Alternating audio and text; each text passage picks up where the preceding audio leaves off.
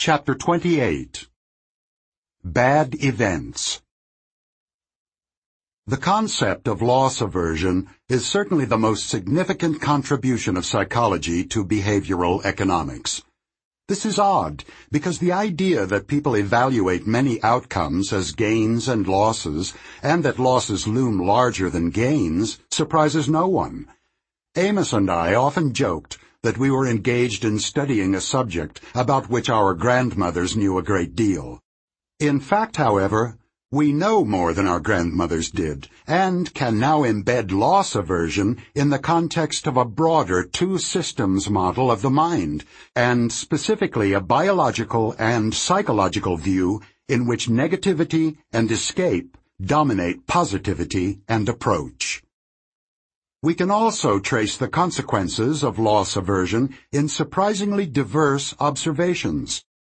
Only out-of-pocket losses are compensated when goods are lost in transport. Attempts at large-scale reforms very often fail, and professional golfers putt more accurately for par than for birdie. Clever as she was, my grandmother would have been surprised by the specific predictions from a general idea she considered obvious. Negativity dominance. Take a look at figure 12 on the PDF. Your heartbeat accelerated when you looked at the left set of eyes. It accelerated even before you could label what is so eerie about that picture. After some time, you may have recognized the eyes of a terrified person. The eyes on the right narrowed by the raised cheeks of a smile, express happiness, and they are not nearly as exciting. The two pictures were presented to people lying in a brain scanner. Each picture was shown for less than two one-hundredths of a second and immediately masked by visual noise, a random display of dark and bright squares. None of the observers ever consciously knew that he had seen pictures of eyes. But one part of their brain evidently knew, the amygdala, which has a primary role as the threat center of the brain, although it is also activated in other emotional states. Images of the brain showed an intense response of the amygdala to a threatening picture that the viewers did not recognize. The information about the threat probably traveled via a superfast neural channel that feeds directly into a part of the brain that processes emotions, bypassing the visual cortex that supports the conscious experience of seeing. The same circuit also causes schematic angry faces, a potential threat, to be processed faster and more efficiently than schematic happy faces. Some experimenters have reported that an angry face pops out of a crowd of happy faces, but a single happy face does not stand out in an angry crowd. The brains of humans and other animals contain a mechanism that is designed to give priority to bad news. By shaving a few hundredths of a second from the time needed to detect a predator, this circuit improves the animal's odds of living long enough to reproduce. The automatic operations of System 1 reflect this evolutionary history. No comparably rapid mechanism for recognizing good news has been detected. Of course, we and our animal cousins are quickly alerted to signs of opportunities to mate or to feed, and advertisers design billboards accordingly. Still, Threats are privileged above opportunities as they should be. The brain responds quickly even to purely symbolic threats. Emotionally loaded words quickly attract attention, and bad words, war, crime, attract attention faster than do happy words, peace, love. There is no real threat, but the mere reminder of a bad event is treated in System 1 as threatening. As we saw earlier with the word vomit, the symbolic representation associatively evokes, in attenuated form, many of the reactions to the real thing, including physiological indices of emotion and even fractional tendencies to avoid or approach, recoil, or lean forward. The sensitivity to threats extends to the processing of statements of opinions with which we strongly disagree. For example, depending on your attitude to euthanasia, it would take your brain less than one quarter of a second to register the threat in a sentence that starts with, I think euthanasia is an acceptable slash unacceptable. The psychologist Paul Rozin, an expert on disgust, observed that a single cockroach will completely wreck the appeal of a bowl of cherries, but a cherry will do nothing at all for a bowl of cockroaches. As he points out, the negative trumps the positive in many ways, and loss aversion is one of many manifestations of a broad negativity dominance. Other scholars, in a paper titled Bad is Stronger Than Good, summarized the evidence as follows. Bad emotions, bad parents, and bad feedback have more impact than good ones, and bad information is processed more thoroughly than good. The self is more motivated to avoid bad self-definitions than to pursue good ones. Bad impressions and bad stereotypes are quicker to form and more resistant to disconfirmation than good ones. They cite John Gottman, the well-known expert in marital relations, who observed that the long-term success of a relationship depends far more on avoiding the negative than on seeking the positive. Gottman estimated that a stable relationship requires that good interactions outnumber bad interactions by at least five to one. Other asymmetries in the social domain are even more striking. We all know that a friendship that may take years to develop can be ruined by a single action. Some distinctions between good and bad are hardwired into our biology. Infants enter the world ready to respond to pain as bad and to sweet, up to a point, as good. In many situations, however, the boundary between good and bad is a reference point that changes over time and depends on the immediate circumstances. Imagine that you are out in the country on a cold night, inadequately dressed for the torrential rain, your clothes soaked. A stinging cold wind completes your misery. As you wander around, you find a large rock that provides some shelter from the fury of the elements. The biologist, Michel Cabanac, would call the experience of that moment intensely pleasurable because it functions, as pleasure normally does, to indicate the direction of a biologically significant improvement of circumstances. The pleasant relief will not last very long, of course, and you will soon be shivering behind the rock again, driven by your renewed suffering to seek better shelter. Goals are reference points. Loss aversion refers to the relative strength of two motives. We are driven more strongly to avoid losses than to achieve gains. A reference point is sometimes the status quo, but it can also be a goal in the future. Not achieving a goal is a loss. Exceeding the goal is a gain. As we might expect from negativity dominance, the two motives are not equally powerful. The aversion to the failure of not reaching the goal is much stronger than the desire to exceed it. People often adopt short-term goals that they strive to achieve, but not necessarily to exceed. They are likely to reduce their efforts when they have reached an immediate goal, with results that sometimes violate economic logic. New York cab drivers, for example, may have a target income for the month or the year, but the goal that controls their effort is typically a daily target of earnings. Of course, the daily goal is much easier to achieve and exceed on some days than on others. On rainy days, a New York cab never remains free for long, and the driver quickly achieves his target. Not so in pleasant weather, when cabs often waste time cruising the streets looking for fares. Economic logic implies that cab drivers should work many hours on rainy days and treat themselves to some leisure on mild days when they can buy leisure at a lower price. The logic of loss aversion suggests the opposite. Drivers who have a fixed daily target will work many more hours when the pickings are slim and go home early when rain-drenched customers are begging to be taken somewhere.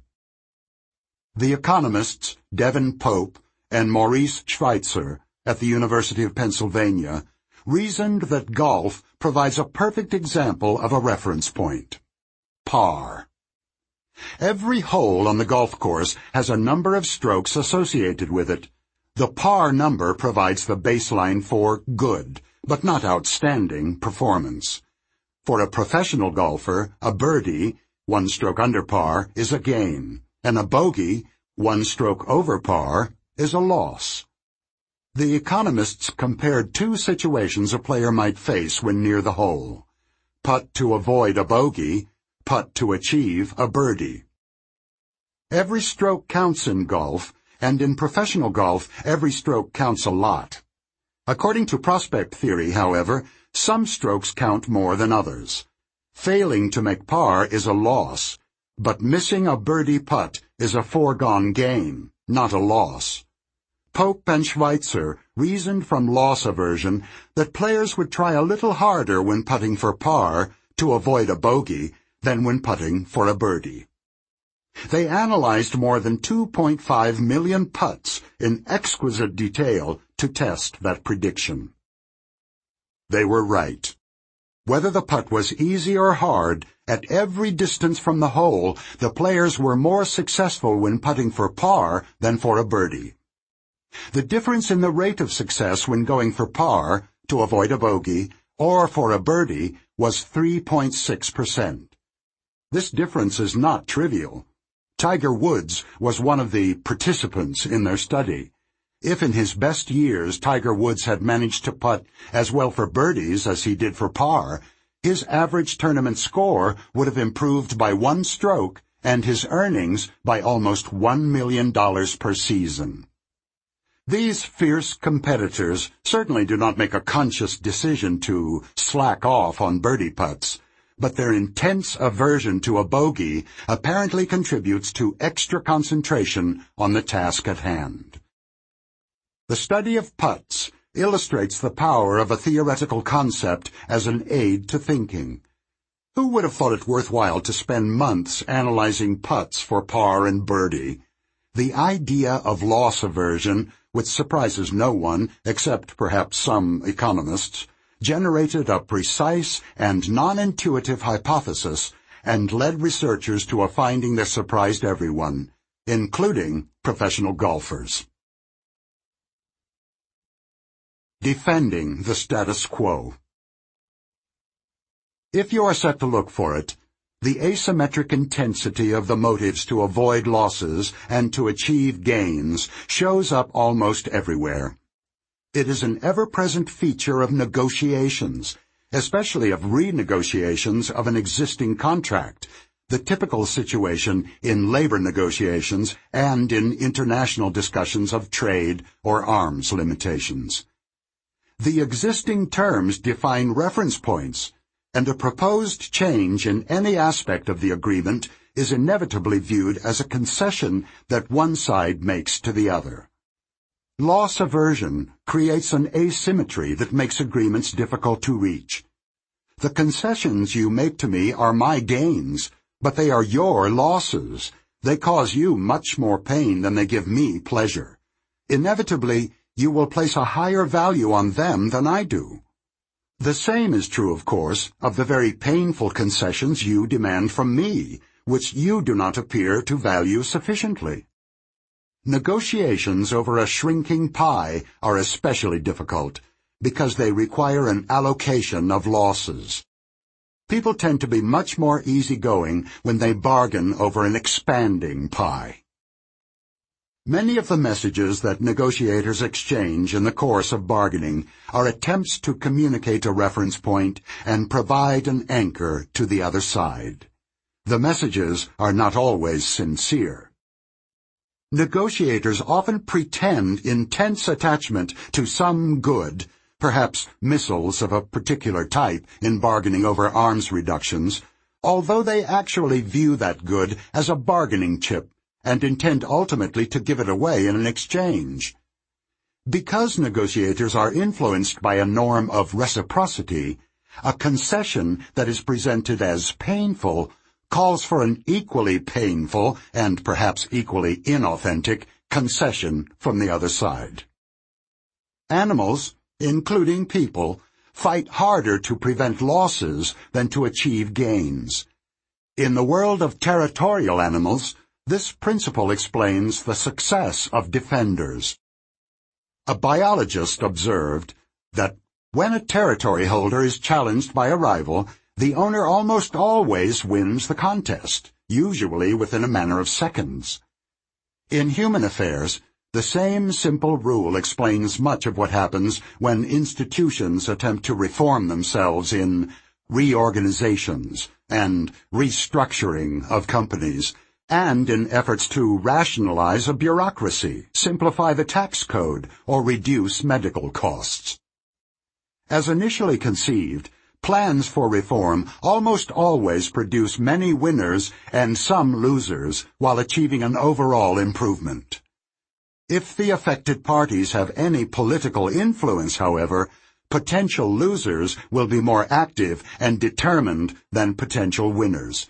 The outcome will be biased in their favor and inevitably more expensive and less effective than initially planned. Reforms commonly include grandfather clauses that protect current stakeholders. For example, when the existing workforce is reduced by attrition rather than by dismissals, or when cuts in salaries and benefits apply only to future workers. Loss aversion is a powerful conservative force that favors minimal changes from the status quo in the lives of both institutions and individuals. This conservatism helps keep us stable in our neighborhood, our marriage, and our job. It is the gravitational force that holds our life together near the reference point. Loss aversion in the law. During the year that we spent working together in Vancouver, Richard Thaler, Jack Knetsch, and I were drawn into a study of fairness in economic transactions partly because we were interested in the topic, but also because we had an opportunity, as well as an obligation, to make up a new questionnaire every week. The Canadian government's Department of Fisheries and Oceans had a program for unemployed professionals in Toronto who were paid to administer telephone surveys. The large team of interviewers worked every night and new questions were constantly needed to keep the operation going. Through Jack Knetsch, we agreed to generate a questionnaire every week in four color-labeled versions. We could ask about anything. The only constraint was that the questionnaire should include at least one mention of fish to make it pertinent to the mission of the department. This went on for many months, and we treated ourselves to an orgy of data collection. We studied public perceptions of what constitutes unfair behavior on the part of merchants, employers, and landlords. Our overarching question was whether the opprobrium attached to unfairness imposes constraints on profit-seeking. We found that it does. We also found that the moral rules by which the public evaluates what firms may or may not do draw a crucial distinction between losses and gains. The basic principle is that the existing wage, price, or rent sets a reference point, which has the nature of an entitlement that must not be infringed. It is considered unfair for the firm to impose losses on its customers or workers relative to the reference transaction, unless it must do so to protect its own entitlement. Consider this example. A hardware store has been selling snow shovels for $15. The morning after a large snowstorm, the store raises the price to $20. Please rate this action as completely fair, acceptable, unfair, very unfair. The hardware store behaves appropriately according to the standard economic model. It responds to increased demand by raising its price. The participants in the survey did not agree. 82% rated the action unfair or very unfair. They evidently viewed the pre-blizzard price as a reference point and the raised price as a loss that the store imposes on its customers, not because it must, but simply because it can. A basic rule of fairness we found is that the exploitation of market power to impose losses on others is unacceptable. The following example illustrates this rule in another context. The dollar values should be adjusted for about 100% inflation since these data were collected in 1984. A small photocopying shop has one employee who has worked there for six months and earns $9 per hour. Business continues to be satisfactory, but a factory in the area has closed and unemployment has increased. Other small shops have now hired reliable workers at $7 an hour to perform jobs similar to those done by the photocopy shop employee. The owner of the shop reduces the employee's wage to $7. The respondents did not approve. 83% considered the behavior unfair or very unfair. However, a slight variation on the question clarifies the nature of the employer's obligation. The background scenario of a profitable store in an area of high unemployment is the same, but now the current employee leaves and the owner decides to pay a replacement $7 an hour. A large majority, 73%, considered this action acceptable. It appears that the employer does not have a moral obligation to pay $9 an hour. The entitlement is personal. The current worker has a right to retain his wage even if market conditions would allow the employer to impose a wage cut. The replacement worker has no entitlement to the previous worker's reference wage, and the employer is therefore allowed to reduce pay without the risk of being branded unfair. The firm has its own entitlement, which is to retain its current profit.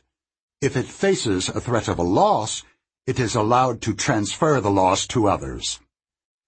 A substantial majority of respondents believed that it is not unfair for a firm to reduce its workers' wages when its profitability is falling. We described the rules as defining dual entitlements to the firm and to individuals with whom it interacts. When threatened, it is not unfair for the firm to be selfish. It is not even expected to take on part of the losses. It can pass them on. Different rules governed what the firm could do to improve its profits or to avoid reduced profits. When a firm faced lower production costs, the rules of fairness did not require it to share the bonanza with either its customers or its workers. Of course our respondents liked a firm better and described it as more fair if it was generous when its profits increased, but they did not brand as unfair a firm that did not share. They showed indignation only when a firm exploited its power to break informal contracts with workers or customers and to impose a loss on others in order to increase its profit. The important task for students of economic fairness is not to identify ideal behavior, but to find the line that separates acceptable conduct from actions that invite opprobrium and punishment. We were not optimistic when we submitted our report of this research to the American Economic Review. Our article challenged what was then accepted wisdom among many economists that economic behavior is ruled by self-interest and that concerns for fairness are generally irrelevant. We also relied on the evidence of survey responses, for which economists generally have little respect. However, the editor of the journal sent our article for evaluation to two economists who were not bound by those conventions. We later learned their identity. They were the most friendly the editor could have found. The editor made the correct call. The article is often cited, and its conclusions have stood the test of time. More recent research has supported the observations of reference-dependent fairness and has also shown that fairness concerns are economically significant, a fact we had suspected but did not prove. Employers who violate rules of fairness are punished by reduced productivity, and merchants who follow unfair pricing policies can expect to lose sales. People who learned from a new catalog that the merchant was now charging less for a product that they had recently bought at a higher price reduced their future purchases from that supplier by 15%, an average loss of $90 per customer. The customers evidently perceived the lower price as the reference point and thought of themselves as having sustained a loss by paying more than appropriate. Moreover, the customers who reacted the most strongly were those who bought more items and at higher prices. The losses far exceeded the gains from the increased purchases produced by the lower prices in the new catalog. Unfairly imposing losses on people can be risky if the victims are in a position to retaliate. Furthermore, experiments have shown that strangers who observe unfair behavior often join in the punishment. Neuroeconomists, scientists who combine economics with brain research, have used MRI machines to examine the brains of people who are engaged in punishing one stranger for behaving unfairly to another stranger. Remarkably, altruistic punishment is accompanied by increased activity in the pleasure centers of the brain. It appears that maintaining the social order and the rules of fairness in this fashion is its own reward. Altruistic punishment could well be the glue that holds societies together. Our brains are not designed to reward generosity as reliably as they punish meanness. Here again, we find a marked asymmetry between losses and gains. The influence of loss aversion and entitlements extends far beyond the realm of financial transactions. Jurists were quick to recognize their impact on the law and in the administration of justice. In one study, David Cohen and Jack Knetsch found many examples of a sharp distinction between actual losses and foregone gains in legal decisions. For example, a merchant whose goods were lost in transit may be compensated for costs he actually incurred, but is unlikely to be compensated for lost profits. The familiar rule that possession is nine-tenths of the law confirms the moral status of the reference point. In a more recent discussion, Eyal Zamir makes the provocative point that the distinction drawn in the law between restoring losses and compensating for foregone gains may be justified by their asymmetrical effects on individual well-being. If people who lose suffer more than people who merely fail to gain, they may also deserve more protection from the law. Speaking of losses. This reform will not pass. Those who stand to lose will fight harder than those who stand to gain. Each of them thinks the other's concessions are less painful. They're both wrong, of course. It's just the asymmetry of losses. They would find it easier to renegotiate the agreement if they realized the pie was actually expanding. They're not allocating losses, they're allocating gains. Rental prices around here have gone up recently, but our tenants don't think it's fair that we should raise their rent too. They feel entitled to their current terms. My clients don't resent the price hike because they know my costs have gone up too. They accept my right to stay profitable. Chapter 29 The Fourfold Pattern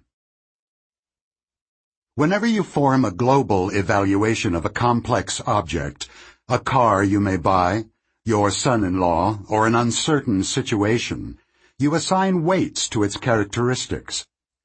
This is simply a cumbersome way of saying that some characteristics influence your assessment more than others do.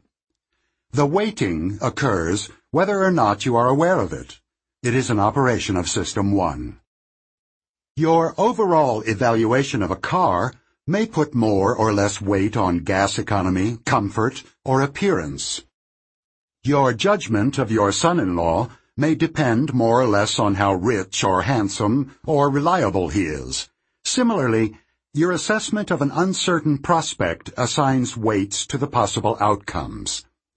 The weights are certainly correlated with the probabilities of these outcomes.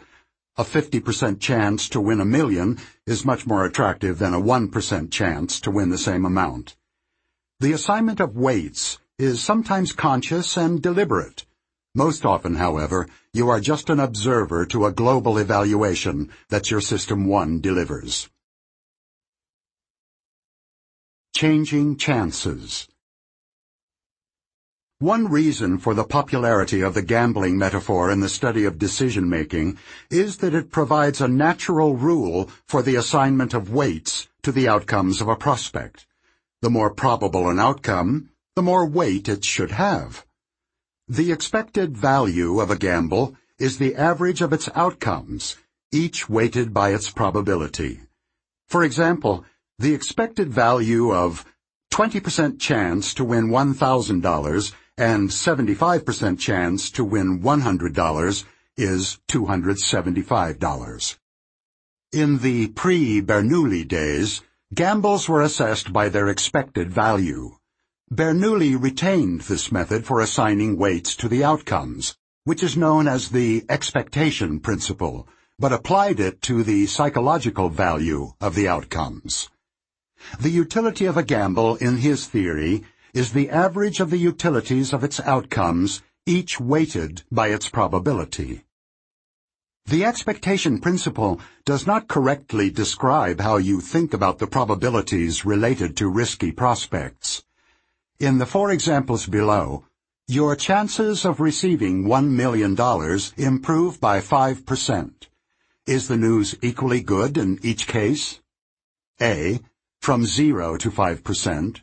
B from 5% to 10%, C, from 60% to 65%, D, from 95% to 100%.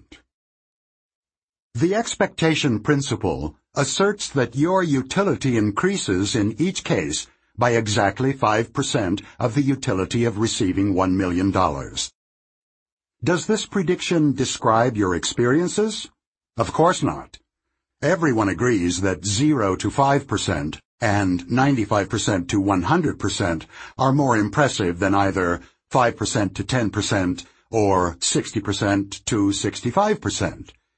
Increasing the chances from 0 to 5% transforms the situation, creating a possibility that did not exist earlier, a hope of winning the prize. It is a qualitative change, where 5 to 10% is only a quantitative improvement. The change from 5% to 10% doubles the probability of winning, but there is general agreement that the psychological value of the prospect does not double. The large impact of 0 to 5% illustrates the possibility effect, which causes highly unlikely outcomes to be weighted disproportionately more than they deserve. People who buy lottery tickets in vast amounts show themselves willing to pay much more than expected value for very small chances to win a large prize. The improvement from 95% to 100% is another qualitative change that has a large impact. The certainty effect. Outcomes that are almost certain are given less weight than their probability justifies. To appreciate the certainty effect, Imagine that you inherited one million dollars, but your greedy stepsister has contested the will in court. The decision is expected tomorrow. Your lawyer assures you that you have a strong case and that you have a 95% chance to win, but he takes pains to remind you that judicial decisions are never perfectly predictable.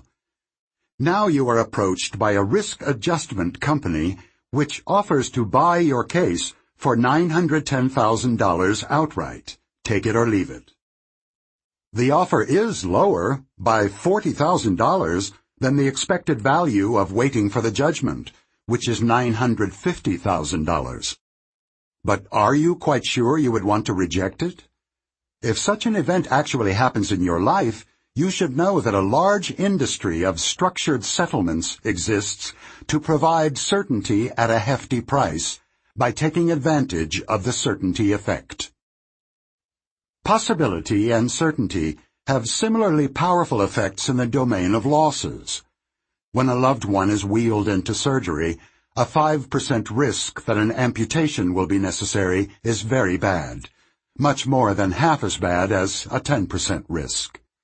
Because of the possibility effect, we tend to overweight small risks and are willing to pay far more than expected value to eliminate them altogether.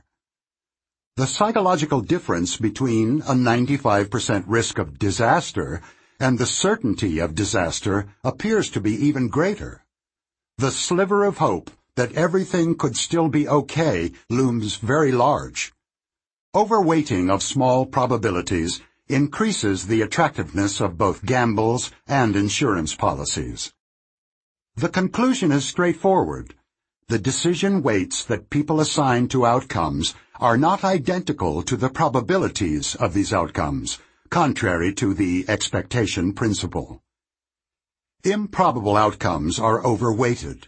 This is the possibility effect. Outcomes that are almost certain are underweighted relative to actual certainty.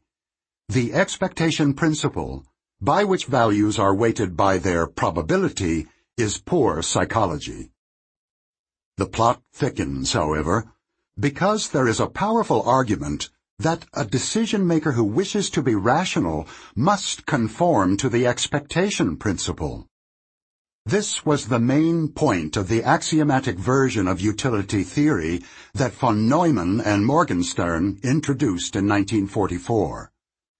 They proved that any weighting of uncertain outcomes that is not strictly proportional to probability leads to inconsistencies and other disasters. Their derivation of the expectation principle from axioms of rational choice was immediately recognized as a monumental achievement, which placed expected utility theory at the core of the rational agent model in economics and other social sciences. Thirty years later, when Amos introduced me to their work, he presented it as an object of awe. He also introduced me to a famous challenge to that theory. Allais' Paradox in 1952, a few years after the publication of von Neumann and Morgenstern's theory, a meeting was convened in Paris to discuss the economics of risk. Many of the most renowned economists of the time were in attendance.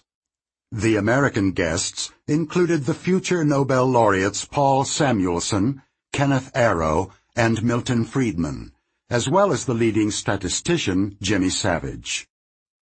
One of the organizers of the Paris meeting was Maurice Allais, who would also receive a Nobel Prize some years later. Allais had something up his sleeve, a couple of questions on choice that he presented to his distinguished audience. In the terms of this chapter, Allais intended to show that his guests were susceptible to a certainty effect and therefore violated expected utility theory and the axioms of rational choice on which that theory rests.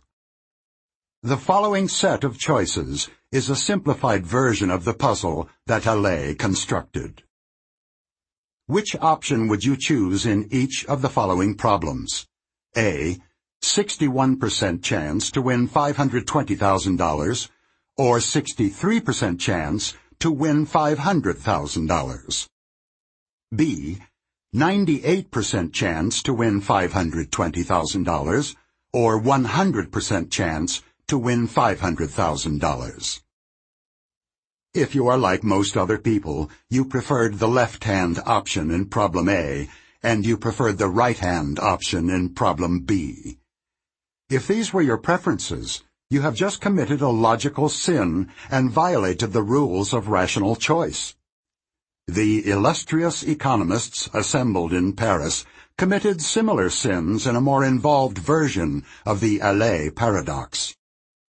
To see why these choices are problematic, Imagine that the outcome will be determined by a blind draw from an urn that contains 100 marbles.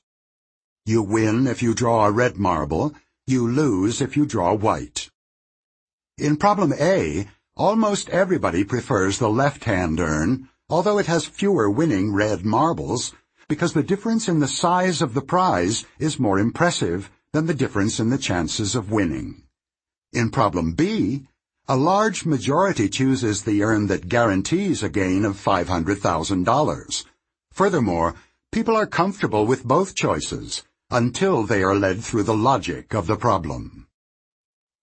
Compare the two problems, and you will see that the two urns of problem B are more favorable versions of the urns of problem A, with 37 white marbles replaced by red winning marbles in each urn.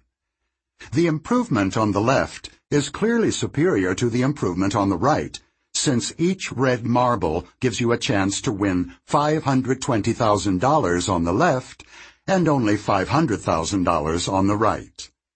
So you started in the first problem with a preference for the left-hand urn which was then improved more than the right-hand urn, but now you like the one on the right.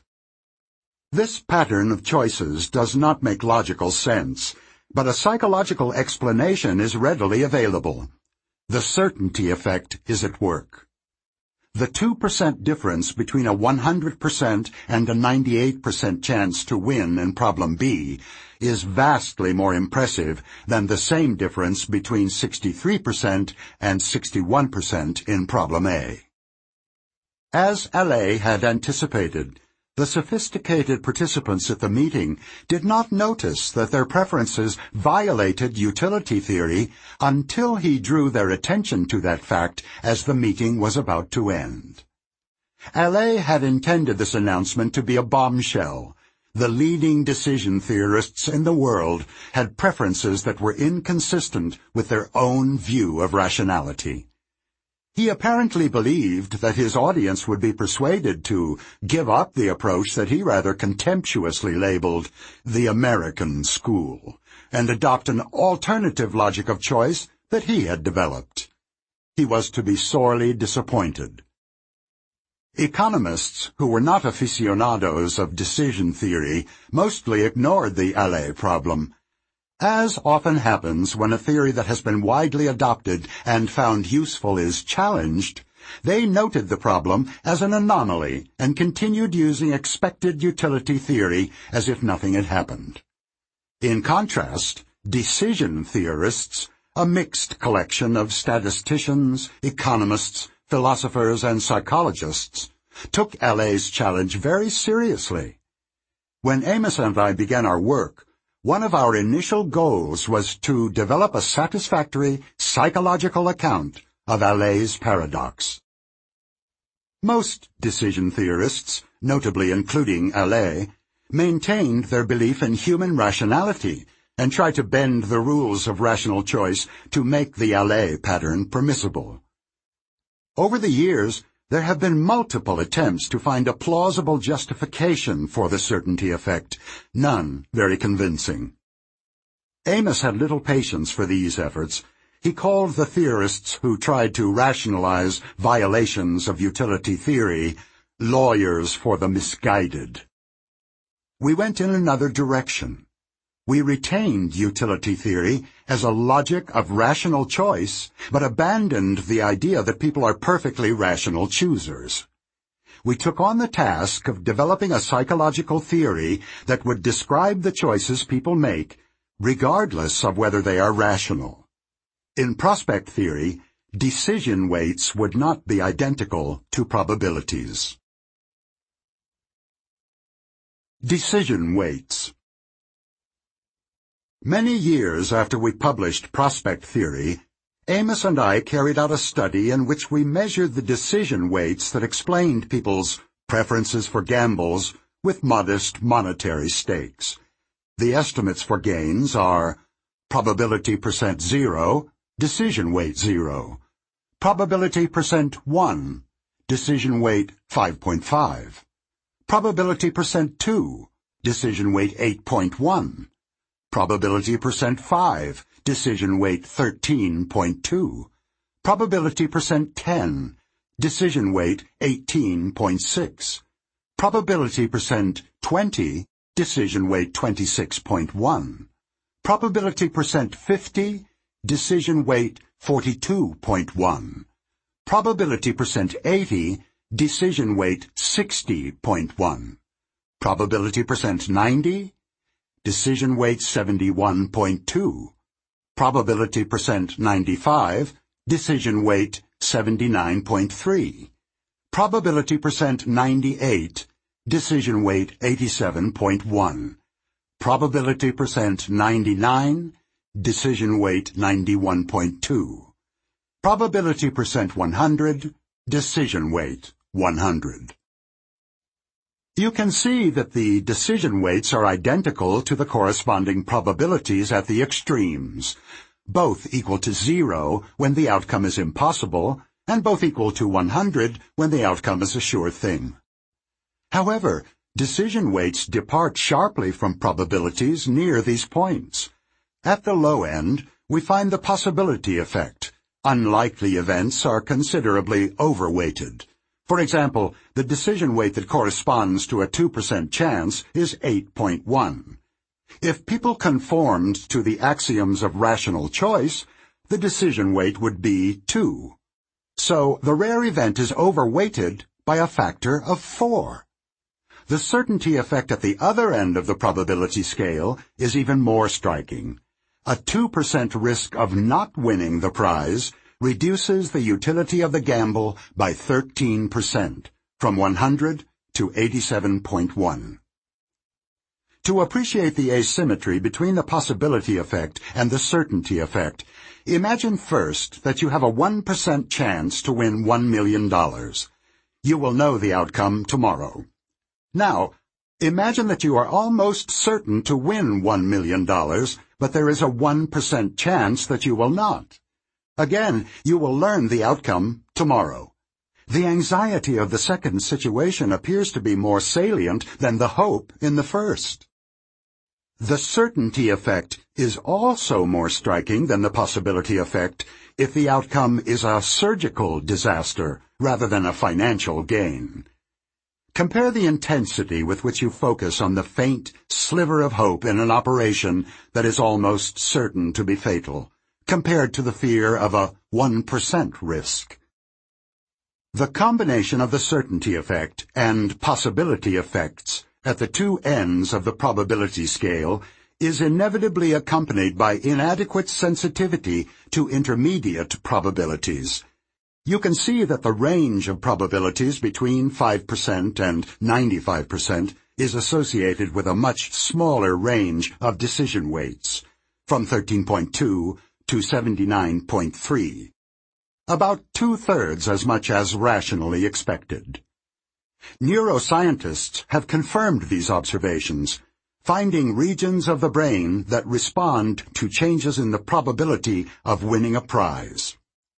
The brain's response to variations of probabilities is strikingly similar to the decision weights estimated from choices.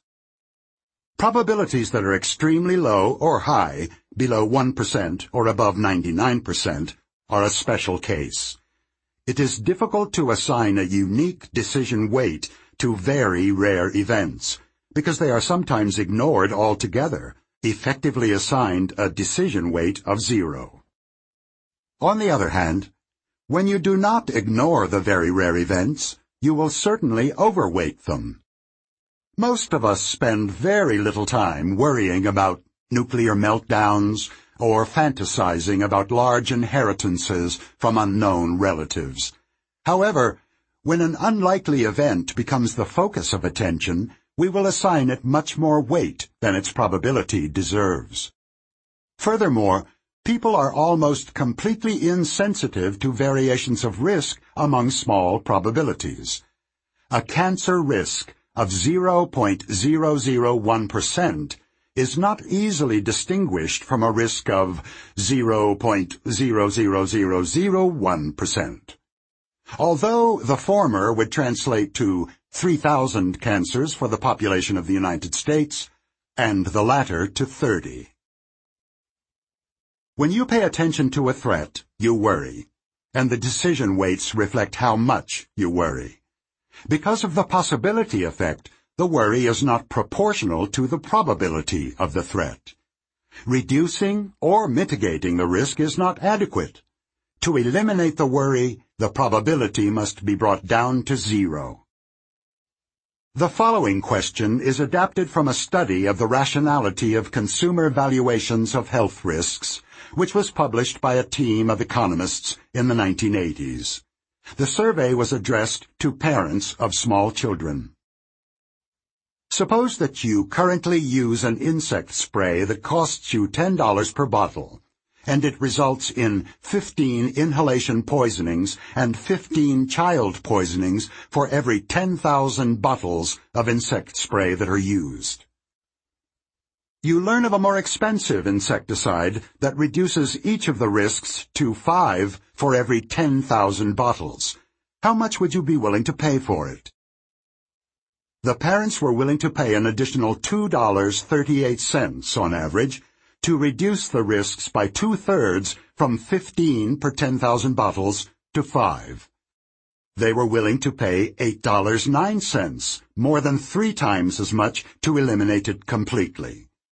Other questions showed that the parents treated the two risks, inhalation and child poisoning, as separate worries and were willing to pay a certainty premium for the complete elimination of either one.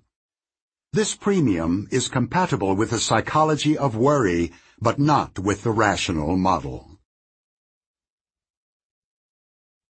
The Fourfold Pattern When Amos and I began our work on prospect theory, we quickly reached two conclusions.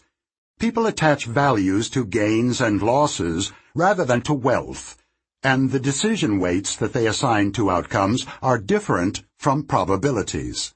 Neither idea was completely new, but in combination they explained a distinctive pattern of preferences that we call the fourfold pattern. The name has stuck. The scenarios are illustrated in Figure 13 on the PDF. The top row in each cell shows an illustrative prospect.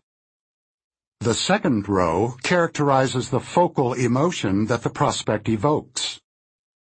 The third row indicates how most people behave when offered a choice between a gamble and a sure gain, or loss, that corresponds to its expected value. For example, between 95% chance to win $10,000 and $9,500 with certainty.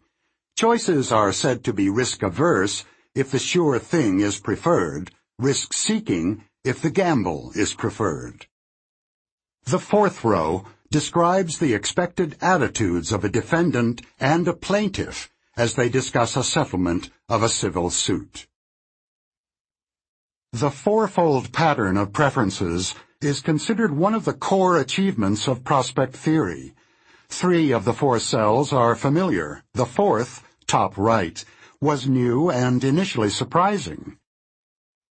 The top left is the one Bernoulli discussed. People are averse to risk when they consider prospects with a substantial chance to achieve a large gain.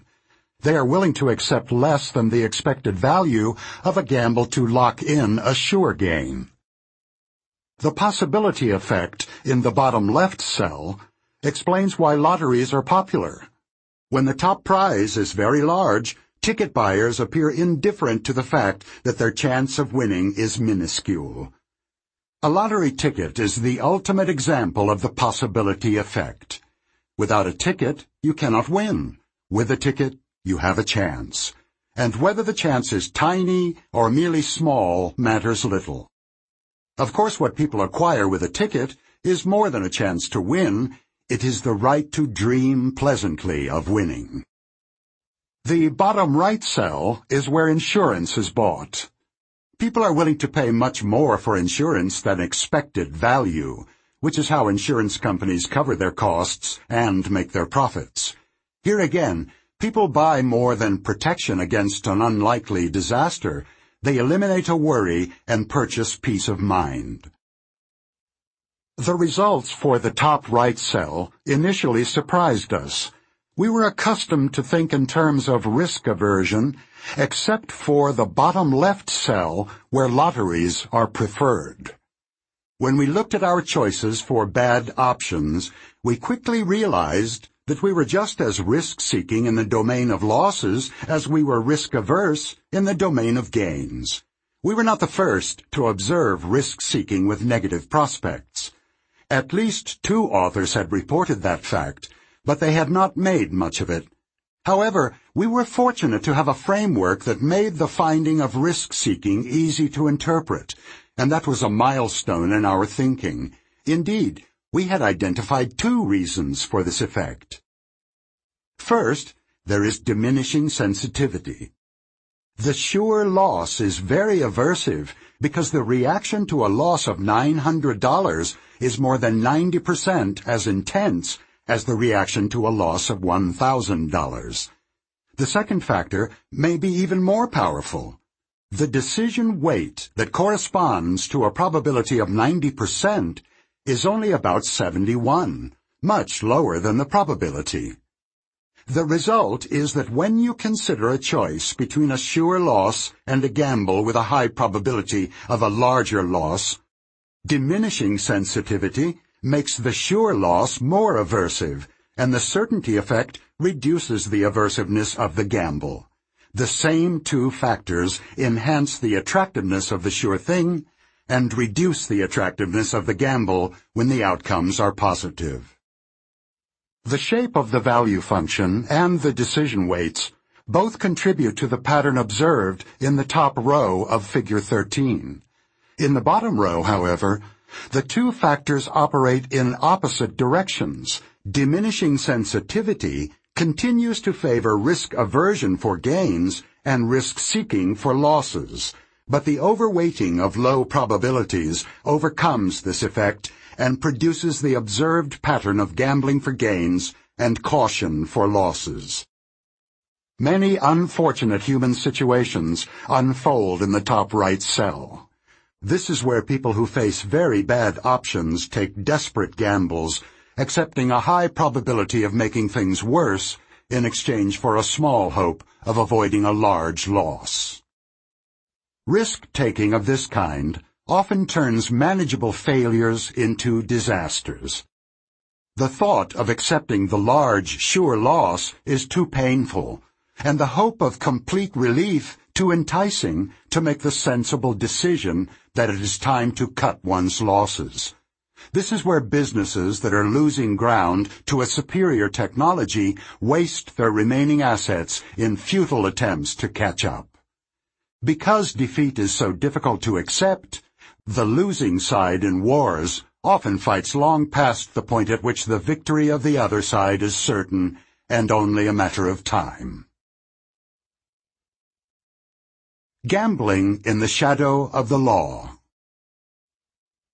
The legal scholar Chris Guthrie has offered a compelling application of the fourfold pattern to two situations in which the plaintiff and the defendant in a civil suit consider a possible settlement. The situations differ in the strength of the plaintiff's case. As in a scenario we saw earlier, you are the plaintiff in a civil suit in which you have made a claim for a large sum in damages. The trial is going very well and your lawyer cites expert opinion that you have a 95% chance to win outright, but adds the caution, you never really know the outcome until the jury comes in. Your lawyer urges you to accept a settlement in which you might get only 90% of your claim. You are in the top left cell of the fourfold pattern, and the question on your mind is, am I willing to take even a small chance of getting nothing at all? Even 90% of the claim is a great deal of money, and I can walk away with it now. Two emotions are evoked, both driving in the same direction. The attraction of a sure and substantial gain, and the fear of intense disappointment and regret if you reject a settlement and lose in court. You can feel the pressure that typically leads to cautious behavior in this situation, the plaintiff with a strong case is likely to be risk-averse. Now, Step into the shoes of the defendant in the same case. Although you have not completely given up hope of a decision in your favor, you realize that the trial is going poorly. The plaintiff's lawyers have proposed a settlement in which you would have to pay 90% of their original claim, and it is clear they will not accept less. Will you settle, or will you pursue the case? Because you face a high probability of a loss, your situation belongs in the top right cell.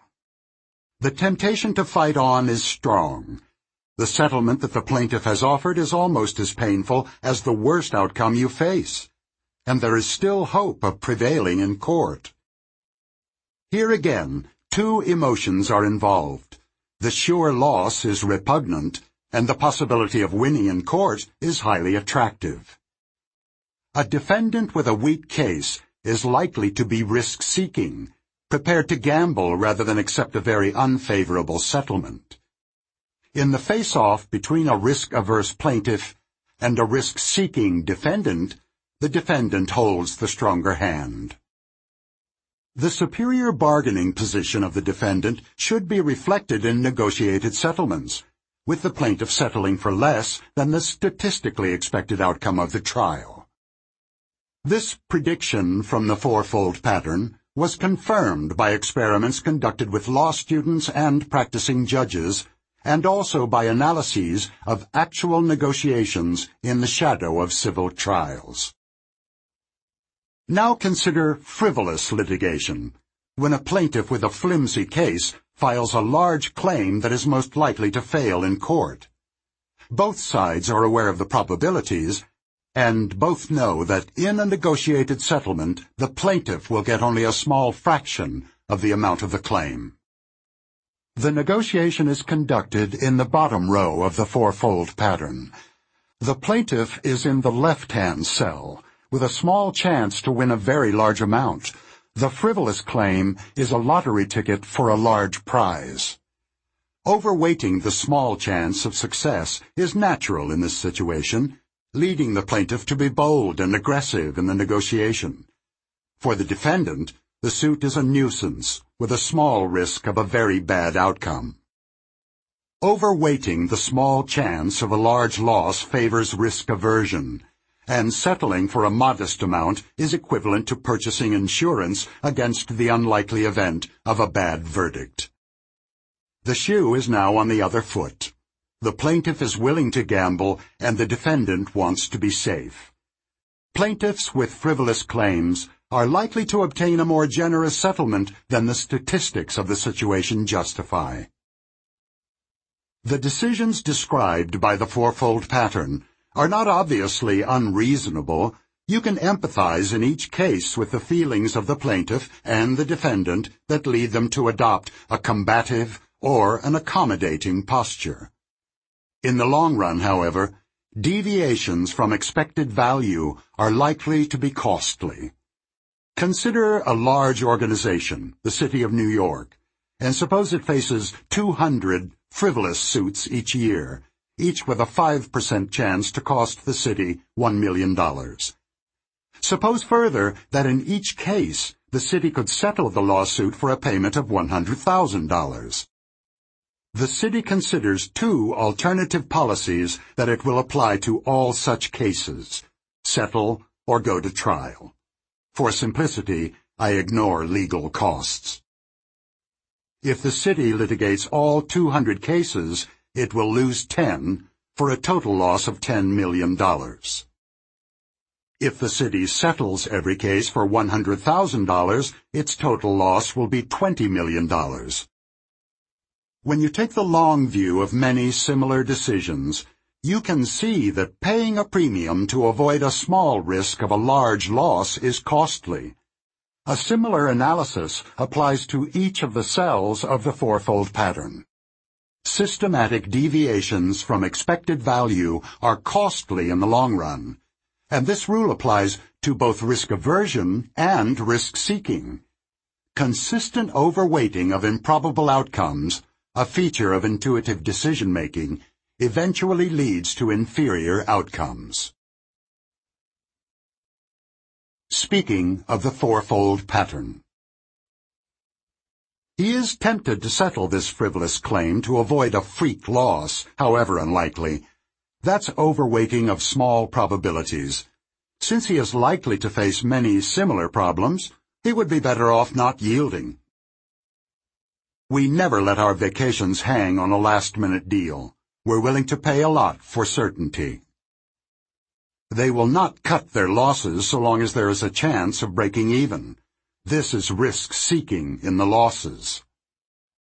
They know the risk of a gas explosion is minuscule, but they want it mitigated. It's a possibility effect, and they want peace of mind. Chapter 30 Rare Events I visited Israel several times during a period in which suicide bombings in buses were relatively common though of course quite rare in absolute terms. There were altogether 23 bombings between December 2001 and September 2004, which had caused a total of 236 fatalities. The number of daily bus riders in Israel was approximately 1.3 million at that time. For any traveler, the risks were tiny, but that was not how the public felt about it. People avoided buses as much as they could, and many travelers spent their time on the bus anxiously scanning their neighbors for packages or bulky clothes that might hide a bomb. I did not have much occasion to travel on buses, as I was driving a rented car, but I was chagrined to discover that my behavior was also affected. I found that I did not like to stop next to a bus at a red light, and I drove away more quickly than usual when the light changed. I was ashamed of myself, because of course I knew better. I knew that the risk was truly negligible, and that any effect at all on my actions would assign an inordinately high decision weight to a minuscule probability. In fact, I was more likely to be injured in a driving accident than by stopping near a bus. But my avoidance of buses was not motivated by a rational concern for survival. What drove me was the experience of the moment. Being next to a bus made me think of bombs, and these thoughts were unpleasant. I was avoiding buses because I wanted to think of something else. My experience illustrates how terrorism works and why it is so effective. It induces an availability cascade. An extremely vivid image of death and damage constantly reinforced by media attention and frequent conversations, becomes highly accessible, especially if it is associated with a specific situation such as the sight of a bus. The emotional arousal is associative, automatic and uncontrolled, and it produces an impulse for protective action. System 2 may know that the probability is low, but this knowledge does not eliminate the self-generated discomfort and the wish to avoid it. System 1 cannot be turned off. The emotion is not only disproportionate to the probability, it is also insensitive to the exact level of probability. Suppose that two cities have been warned about the presence of suicide bombers. Residents of one city are told that two bombers are ready to strike. Residents of another city are told of a single bomber. Their risk is lower by half, but do they feel much safer? Many stores in New York City sell lottery tickets, and business is good. The psychology of high-prize lotteries is similar to the psychology of terrorism. The thrilling possibility of winning the big prize is shared by the community and reinforced by conversations at work and at home. Buying a ticket is immediately rewarded by pleasant fantasies, just as avoiding a bus was immediately rewarded by relief from fear. In both cases, the actual probability is inconsequential. Only possibility matters. The original formulation of prospect theory included the argument that highly unlikely events are either ignored or overweighted. But it did not specify the conditions under which one or the other will occur, nor did it propose a psychological interpretation of it. My current view of decision weights has been strongly influenced by recent research on the role of emotions and vividness in decision-making. Overweighting of unlikely outcomes is rooted in System 1 features that are familiar by now. Emotion and vividness influence fluency, availability, and judgments of probability, and thus account for our excessive response to the few rare events that we do not ignore. Overestimation and overweighting. What is your judgment of the probability that the next President of the United States will be a third-party candidate? How much will you pay for a bet in which you receive $1,000 if the next President of the United States is a third-party candidate and no money otherwise? The two questions are different but obviously related. The first asks you to assess the probability of an unlikely event. The second invites you to put a decision weight on the same event by placing a bet on it. How do people make the judgments, and how do they assign decision weights? We start from two simple answers, then qualify them. Here are the oversimplified answers. People overestimate the probabilities of unlikely events. People overweight unlikely events in their decisions. Although overestimation and overweighting are distinct phenomena, the same psychological mechanisms are involved in both focused attention, confirmation bias, and cognitive ease. Specific descriptions trigger the associative machinery of System 1. When you thought about the unlikely victory of a third-party candidate, your associative system worked in its usual confirmatory mode, selectively retrieving evidence, instances, and images that would make the statement true. The process was biased, but it was not an exercise in fantasy. You looked for a plausible scenario that conforms to the constraints of reality, you did not simply imagine the fairy of the West installing a third-party president. Your judgment of probability was ultimately determined by the cognitive ease or fluency with which a plausible scenario came to mind.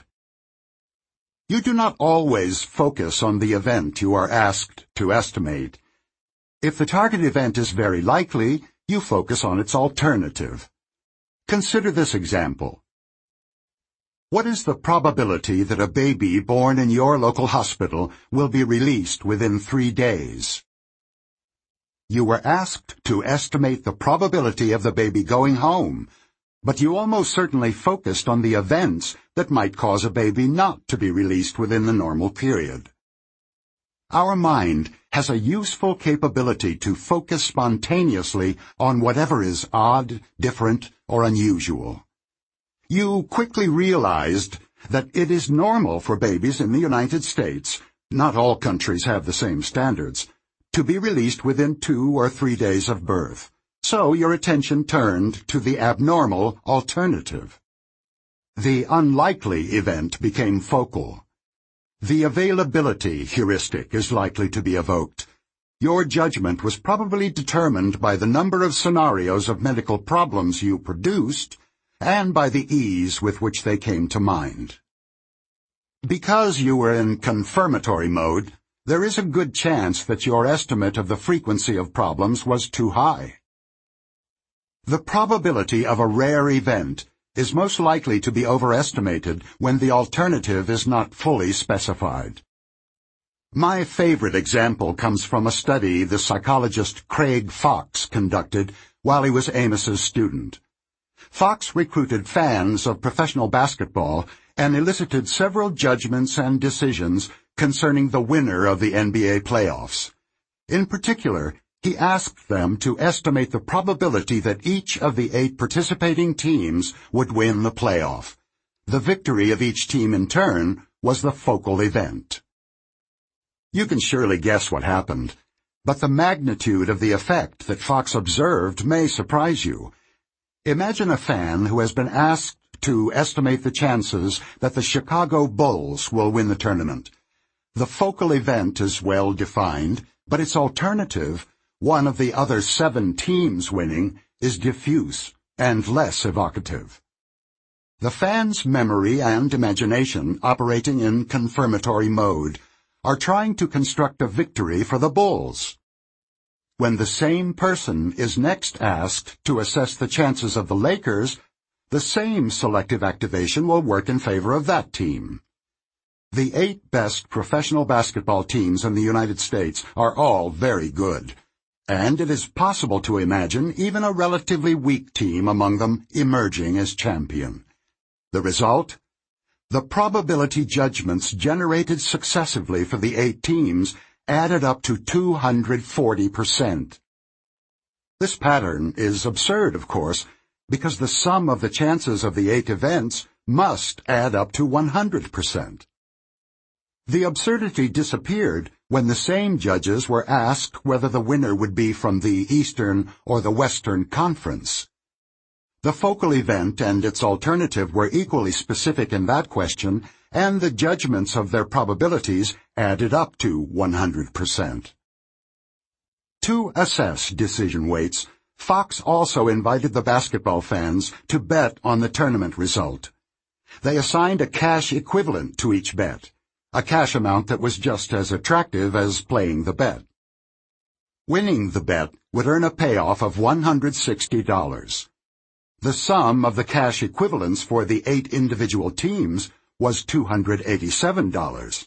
An average participant who took all eight bets would be guaranteed a loss of $127. The participants surely knew there were eight teams in the tournament and that the average payoff for betting on all of them could not exceed $160, but they overweighted nonetheless.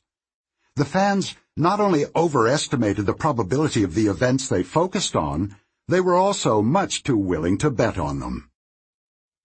These findings shed new light on the planning fallacy and other manifestations of optimism.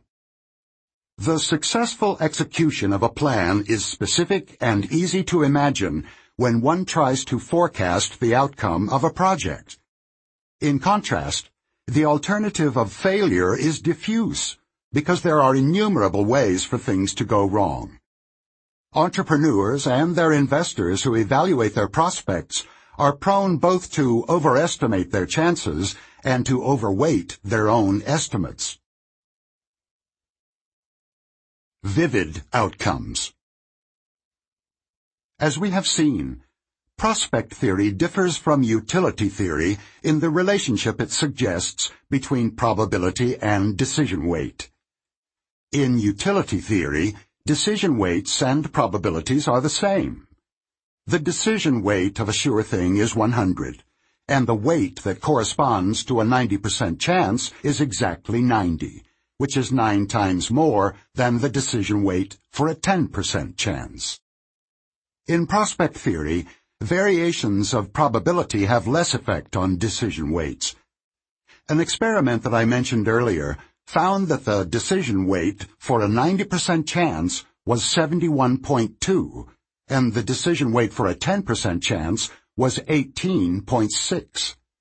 The ratio of the probabilities was 9.0, but the ratio of the decision weights was only 3.83, indicating insufficient sensitivity to probability in that range. In both theories, the decision weights depend only on probability, not on the outcome. Both theories predict that the decision weight for a 90% chance is the same for winning $100, receiving a dozen roses, or getting an electric shock. This theoretical prediction turns out to be wrong. Psychologists at the University of Chicago published an article with the attractive title, Money, Kisses, and electric shocks on the affective psychology of risk. Their finding was that the valuation of gambles was much less sensitive to probability when the fictitious outcomes were emotional meeting and kissing your favorite movie star or getting a painful but not dangerous electric shock than when the outcomes were gains or losses of cash. This was not an isolated finding. Other researchers had found, using physiological measures such as heart rate, that the fear of an impending electric shock was essentially uncorrelated with the probability of receiving the shock.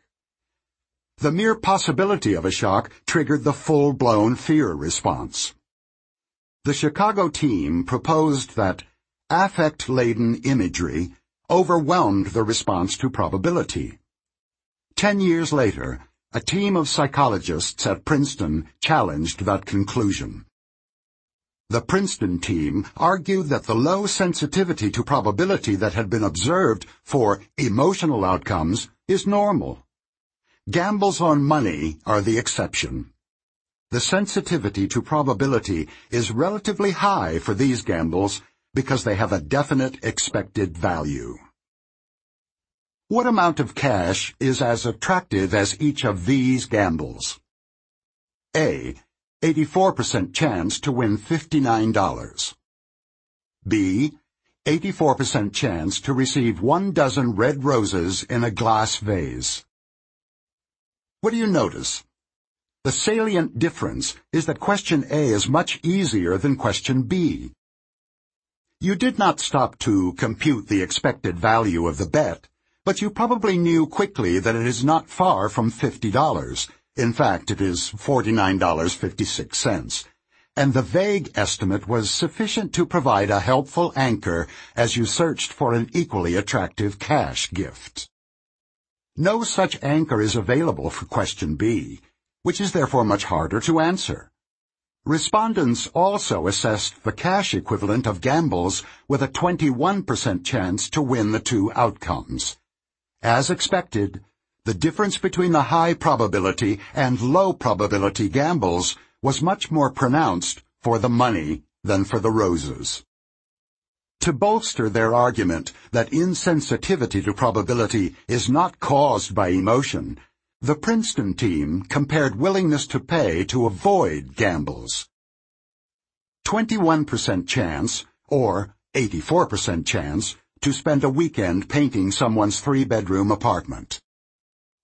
21% chance, or 84% chance, to clean three stalls in a dormitory bathroom after a weekend of use. The second outcome is surely much more emotional than the first, but the decision weights for the two outcomes did not differ. Evidently, the intensity of emotion is not the answer. Another experiment yielded a surprising result. The participants received explicit price information along with a verbal description of the prize.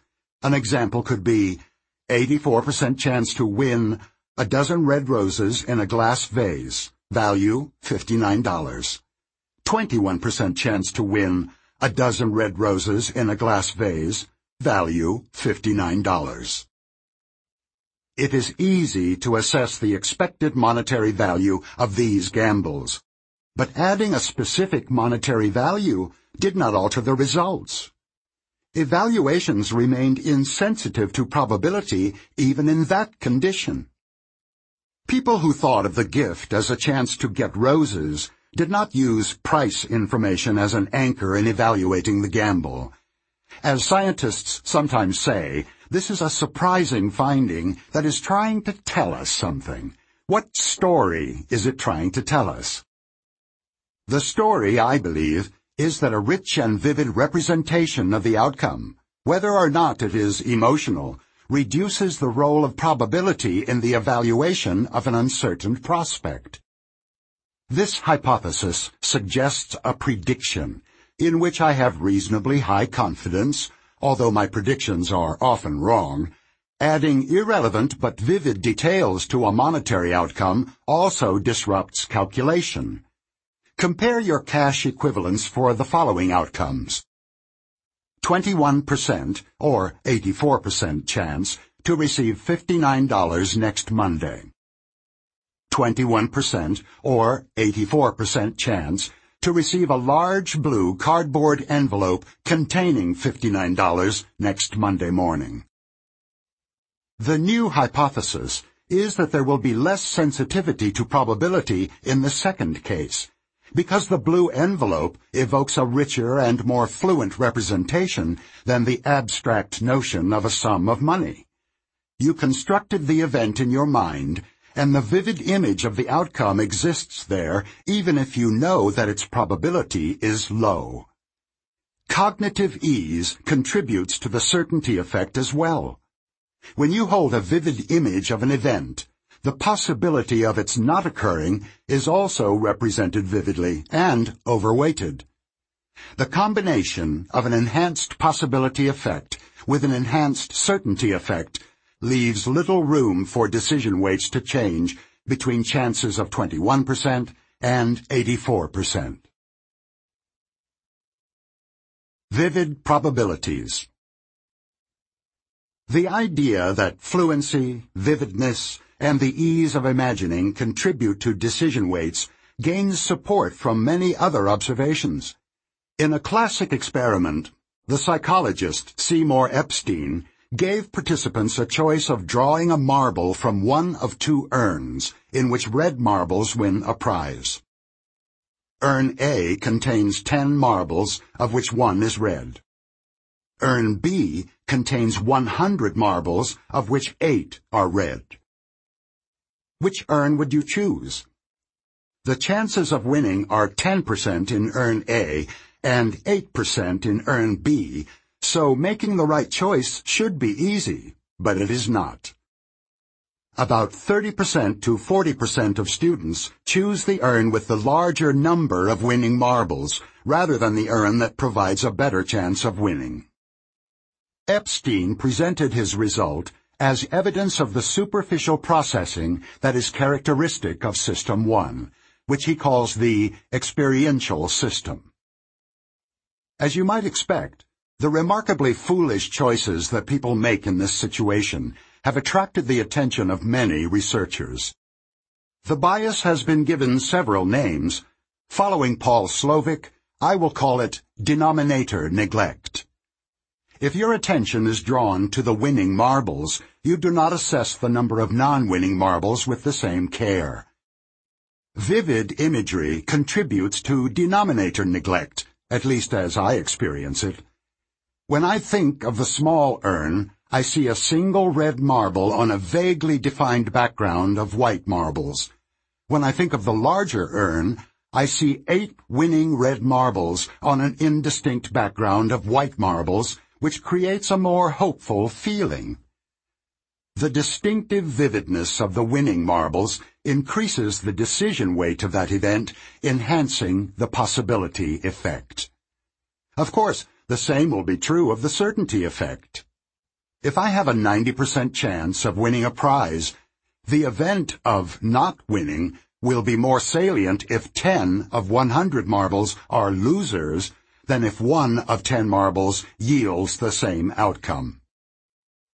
The idea of denominator neglect helps explain why different ways of communicating risks vary so much in their effects. You read that a vaccine that protects children from a fatal disease carries a 0.001% risk of permanent disability. The risk appears small, now consider another description of the same risk. One of 100,000 vaccinated children will be permanently disabled. The second statement does something to your mind that the first does not. It calls up the image of an individual child who is permanently disabled by a vaccine. The 99,999 safely vaccinated children have faded into the background. As predicted by denominator neglect, low probability events are much more heavily weighted when described in terms of relative frequencies, how many, than when stated in more abstract terms of chances, risk, or probability, how likely. As we have seen, System 1 is much better at dealing with individuals than categories. The effect of the frequency format is large, in one study, people who saw information about a disease that kills 1,286 people out of every 10,000 judged it as more dangerous than people who were told about a disease that kills 24.14% of the population. The first disease appears more threatening than the second, although the former risk is only half as large as the latter. In an even more direct demonstration of denominator neglect, a disease that kills 1,286 people out of every 10,000 was judged more dangerous than a disease that kills 24.4 out of 100. The effect would surely be reduced or eliminated if participants were asked for a direct comparison of the two formulations, a task that explicitly calls for System 2. Life, however, is usually a between subjects experiment in which you see only one formulation at a time. It would take an exceptionally active System 2, to generate alternative formulations of the one you see and to discover that they evoke a different response. Experienced forensic psychologists and psychiatrists are not immune to the effects of the format in which risks are expressed.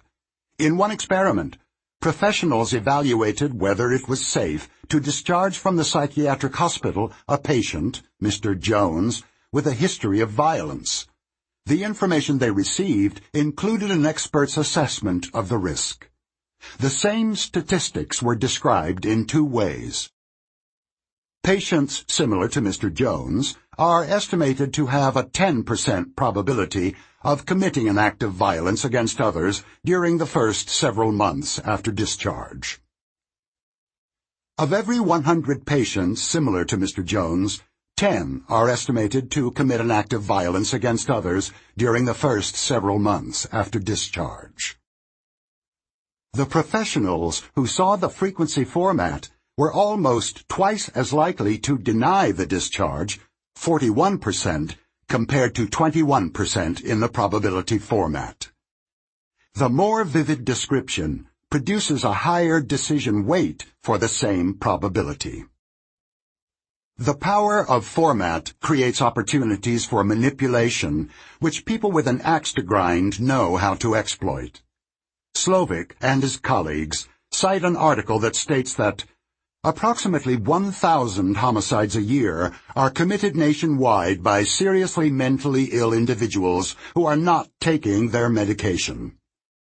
Another way of expressing the same fact is that 1,000 out of 273 million Americans will die in this manner each year.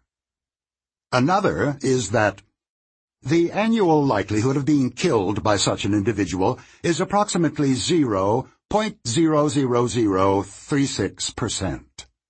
Still another. 1,000 Americans will die in this manner each year, or less than one-thirtieth the number who will die of suicide, and about one-fourth the number who will die of laryngeal cancer. Slovic points out that these advocates are quite open about their motivation. They want to frighten the general public about violence by people with mental disorder, in the hope that this fear will translate into increased funding for mental health services.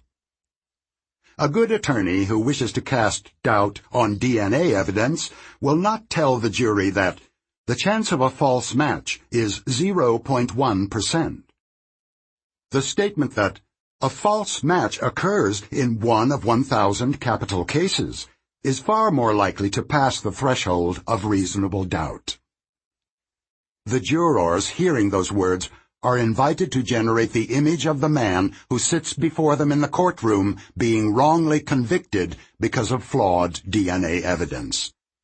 The prosecutor, of course, will favor the more abstract frame, hoping to fill the jurors' minds with decimal points. Decisions from Global Impressions the evidence suggests the hypothesis that focal attention and salience contribute to both the overestimation of unlikely events and the overweighting of unlikely outcomes. Salience is enhanced by mere mention of an event by its vividness and by the format in which probability is described. There are exceptions, of course, in which focusing on an event does not raise its probability cases in which an erroneous theory makes an event appear impossible even when you think about it, or cases in which an inability to imagine how an outcome might come about leaves you convinced that it will not happen. The bias toward overestimation and overweighting of salient events is not an absolute rule, but it is large and robust. There has been much interest in recent years in studies of choice from experience, which follow different rules from the choices from description that are analyzed in prospect theory. Participants in a typical experiment face two buttons. When pressed, each button produces either a monetary reward or nothing, and the outcome is drawn randomly according to the specifications of a prospect. For example, 5% to win $12, or 95% chance to win $1. The process is truly random, so there is no guarantee that the sample a participant sees exactly represents the statistical setup. The expected values associated with the two buttons are approximately equal, but one is riskier, more variable than the other. For example, one button may produce $10 on 5% of the trials, and the other $1 on 50% of the trials. Choice from experience is implemented by exposing the participant to many trials in which she can observe the consequences of pressing one button or another. On the critical trial, she chooses one of the two buttons and she earns the outcome on that trial. Choice from description is realized by showing the subject the verbal description of the risky prospect associated with each button, such as 5% to win $12, and asking her to choose one. As expected from prospect theory, choice from description yields a possibility effect. Rare outcomes are overweighted relative to their probability. In sharp contrast, overweighting is never observed in choice from experience, and underweighting is common. The experimental situation of choice by experience is intended to represent many situations in which we are exposed to variable outcomes from the same source. A restaurant that is usually good may occasionally serve a brilliant or an awful meal. Your friend is usually good company, but he sometimes turns moody and aggressive. California is prone to earthquakes, but they happen rarely. The results of many experiments suggest that rare events are not overweighted when we make decisions such as choosing a restaurant or tying down the boiler to reduce earthquake damage. The interpretation of choice from experience is not yet settled, but there is general agreement on one major cause of underweighting of rare events. Both in experiments and in the real world, many participants never experience the rare event. Most Californians have never experienced a major earthquake, and in 2007, no banker had personally experienced a devastating financial crisis. Ralph Hertwig and Ido Erev note that chances of rare events, such as the burst of housing bubbles, receive less impact than they deserve according to their objective probabilities. They point to the public's tepid response to long-term environmental threats as an example. These examples of neglect are both important and easily explained. But underweighting also occurs when people have actually experienced the rare event. Suppose you have a complicated question that two colleagues on your floor could probably answer. You have known them both for years and have had many occasions to observe and experience their character. Adele is fairly consistent and generally helpful, though not exceptional on that dimension. Brian is not quite as friendly and helpful as Adele most of the time, but on some occasions he has been extremely generous with his time and advice. Whom will you approach? Consider two possible views of this decision. It is a choice between two gambles. Adele is closer to a sure thing. the prospect of Brian is more likely to yield a slightly inferior outcome, with a low probability of a very good one. The rare event will be overweighted by a possibility effect favoring Brian. It is a choice between your global impressions of Adele and Brian. The good and the bad experiences you have had are pooled in your representation of their normal behavior. Unless the rare event is so extreme that it comes to mind separately, Brian once verbally abused a colleague who asked for his help. The norm will be biased toward typical and recent instances favoring Adele. In a two-system mind, the second interpretation appears far more plausible. System 1 generates global representations of Adele and Brian, which include an emotional attitude and a tendency to approach or avoid. Nothing beyond a comparison of these tendencies is needed to determine the door on which you will knock. Unless the rare event comes to your mind explicitly, it will not be overweighted. Applying the same idea to the experiments on choice from experience is straightforward. As they are observed generating outcomes over time, the two buttons develop integrated personalities to which emotional responses are attached. The conditions under which rare events are ignored or overweighted are better understood now than they were when prospect theory was formulated. The probability of a rare event will, often, not always, be overestimated because of the confirmatory bias of memory. Thinking about that event, you try to make it true in your mind. A rare event will be overweighted if it specifically attracts attention. Separate attention is effectively guaranteed when prospects are described explicitly. 99% chance to win $1,000 and 1% chance to win nothing. Obsessive concerns, the bus in Jerusalem, vivid images, the roses, concrete representations, one of 1,000, and explicit reminders, as in choice from description, all contribute to overweighting. And when there is no overweighting, there will be neglect. When it comes to rare probabilities, our mind is not designed to get things quite right. For the residents of a planet that may be exposed to events no one has yet experienced, this is not good news. Speaking of rare events. Tsunamis are very rare even in Japan, but the image is so vivid and compelling that tourists are bound to overestimate their probability. It's the familiar disaster cycle. Begin by exaggeration and overweighting, then neglect sets in. We should focus on a single scenario, or we will overestimate its probability. Let's set up specific alternatives and make the probabilities add up to 100%. They want people to be worried by the risk. That's why they describe it as one death per 1,000. They're counting on denominator neglect. Chapter 31 Risk Policies Imagine that you face the following pair of concurrent decisions. First examine both decisions, then make your choices. Decision 1. Choose between A. Sure gain of $240, B. 25% chance to gain $1,000 and 75% chance to gain nothing. Decision 2.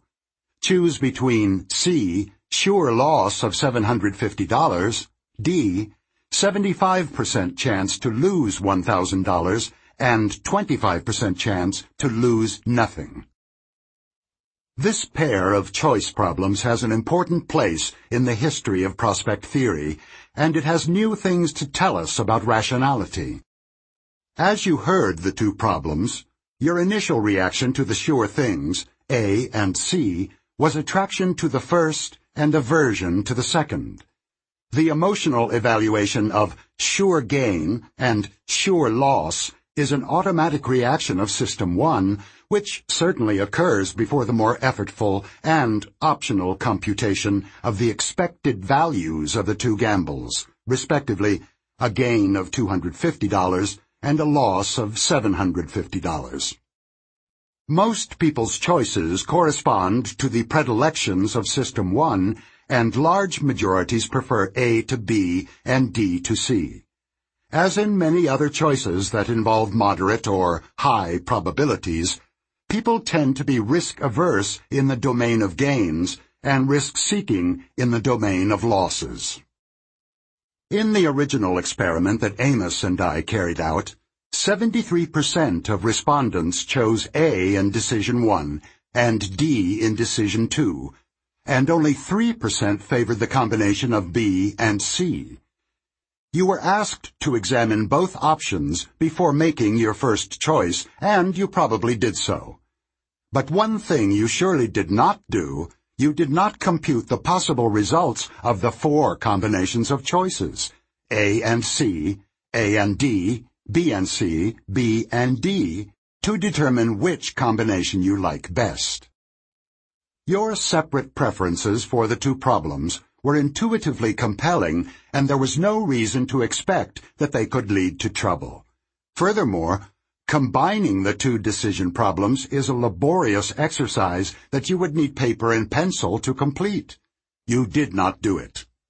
Now consider the following choice problem. AD.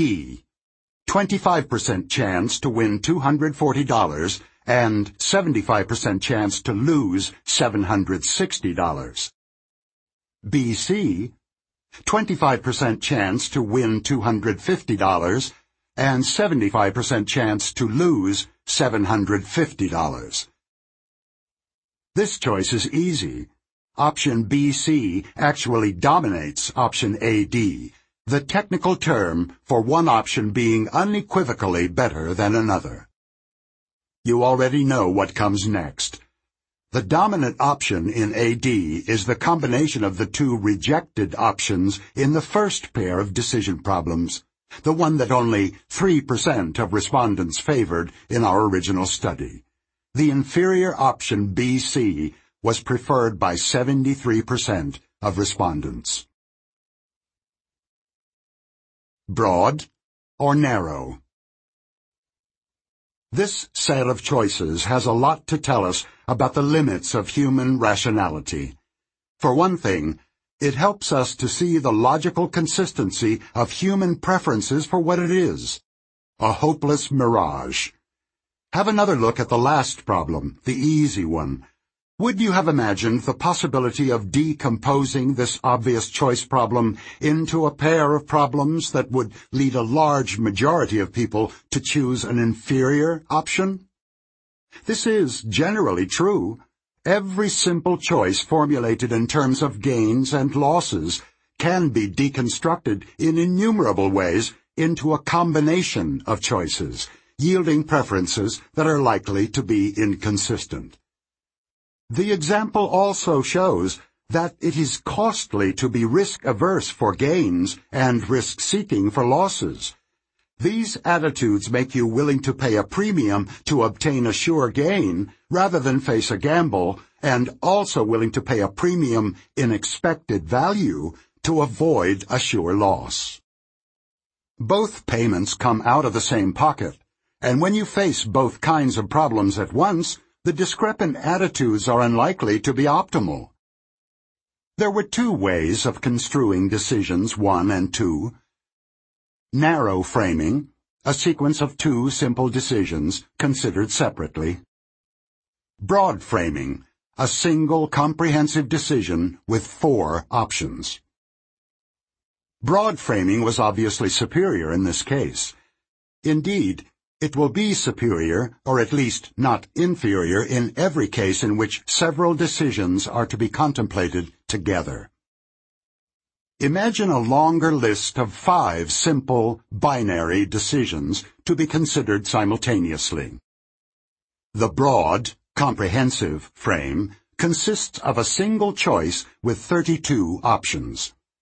Narrow framing will yield a sequence of five simple choices, the sequence of five choices will be one of the 32 options of the broad frame. Will it be the best? Perhaps, but not very likely. A rational agent will of course engage in broad framing, but humans are by nature narrow framers. The ideal of logical consistency, as this example shows, is not achievable by our limited mind. Because we are susceptible to what you see is all there is, and averse to mental effort, we tend to make decisions as problems arise, even when we are specifically instructed to consider them jointly. We have neither the inclination nor the mental resources to enforce consistency on our preferences, and our preferences are not magically set to be coherent, as they are in the rational agent model. Samuelson's Problem The great Paul Samuelson, a giant among the economists of the 20th century, famously asked a friend whether he would accept a gamble on the toss of a coin in which he could lose $100 or win $200. His friend responded, I won't bet, because I would feel the $100 loss more than the $200 gain. But I'll take you on if you promise to let me make 100 such bets. Unless you are a decision theorist, you probably share the intuition of Samuelson's friend, that playing a very favorable but risky gamble multiple times reduces the subjective risk. Samuelson found his friend's answer interesting and went on to analyze it. He proved that under some very specific conditions, a utility maximizer who rejects a single gamble should also reject the offer of many. Remarkably, Samuelson did not seem to mind the fact that his proof, which is of course valid, led to a conclusion that violates common sense, if not rationality. The offer of a hundred gambles is so attractive that no sane person would reject it. Matthew Rabin and Richard Thaler pointed out that the aggregated gamble of 100 50-50 lose $100 slash gain $200 bets has an expected return of $5,000 with only a 1 2300th chance of losing any money and merely a 1 62,000th chance of losing more than $1,000. Their point, of course, is that if utility theory can be consistent with such an absurd preference under any circumstances, then something must be wrong with it as a model of rational choice. Samuelson had not seen Rabin's proof of the absurd consequences of severe loss aversion for small bets, but he would surely not have been surprised by it. His willingness even to consider the possibility that it could be rational to reject the package testifies to the powerful hold of the standard theory. Let us assume that a very simple value function describes the preferences of Samuelson's friend. Call him Sam. To express his aversion to losses, Sam first rewrites the bet, after multiplying each loss by a factor of two. He then computes the expected value of the rewritten bet.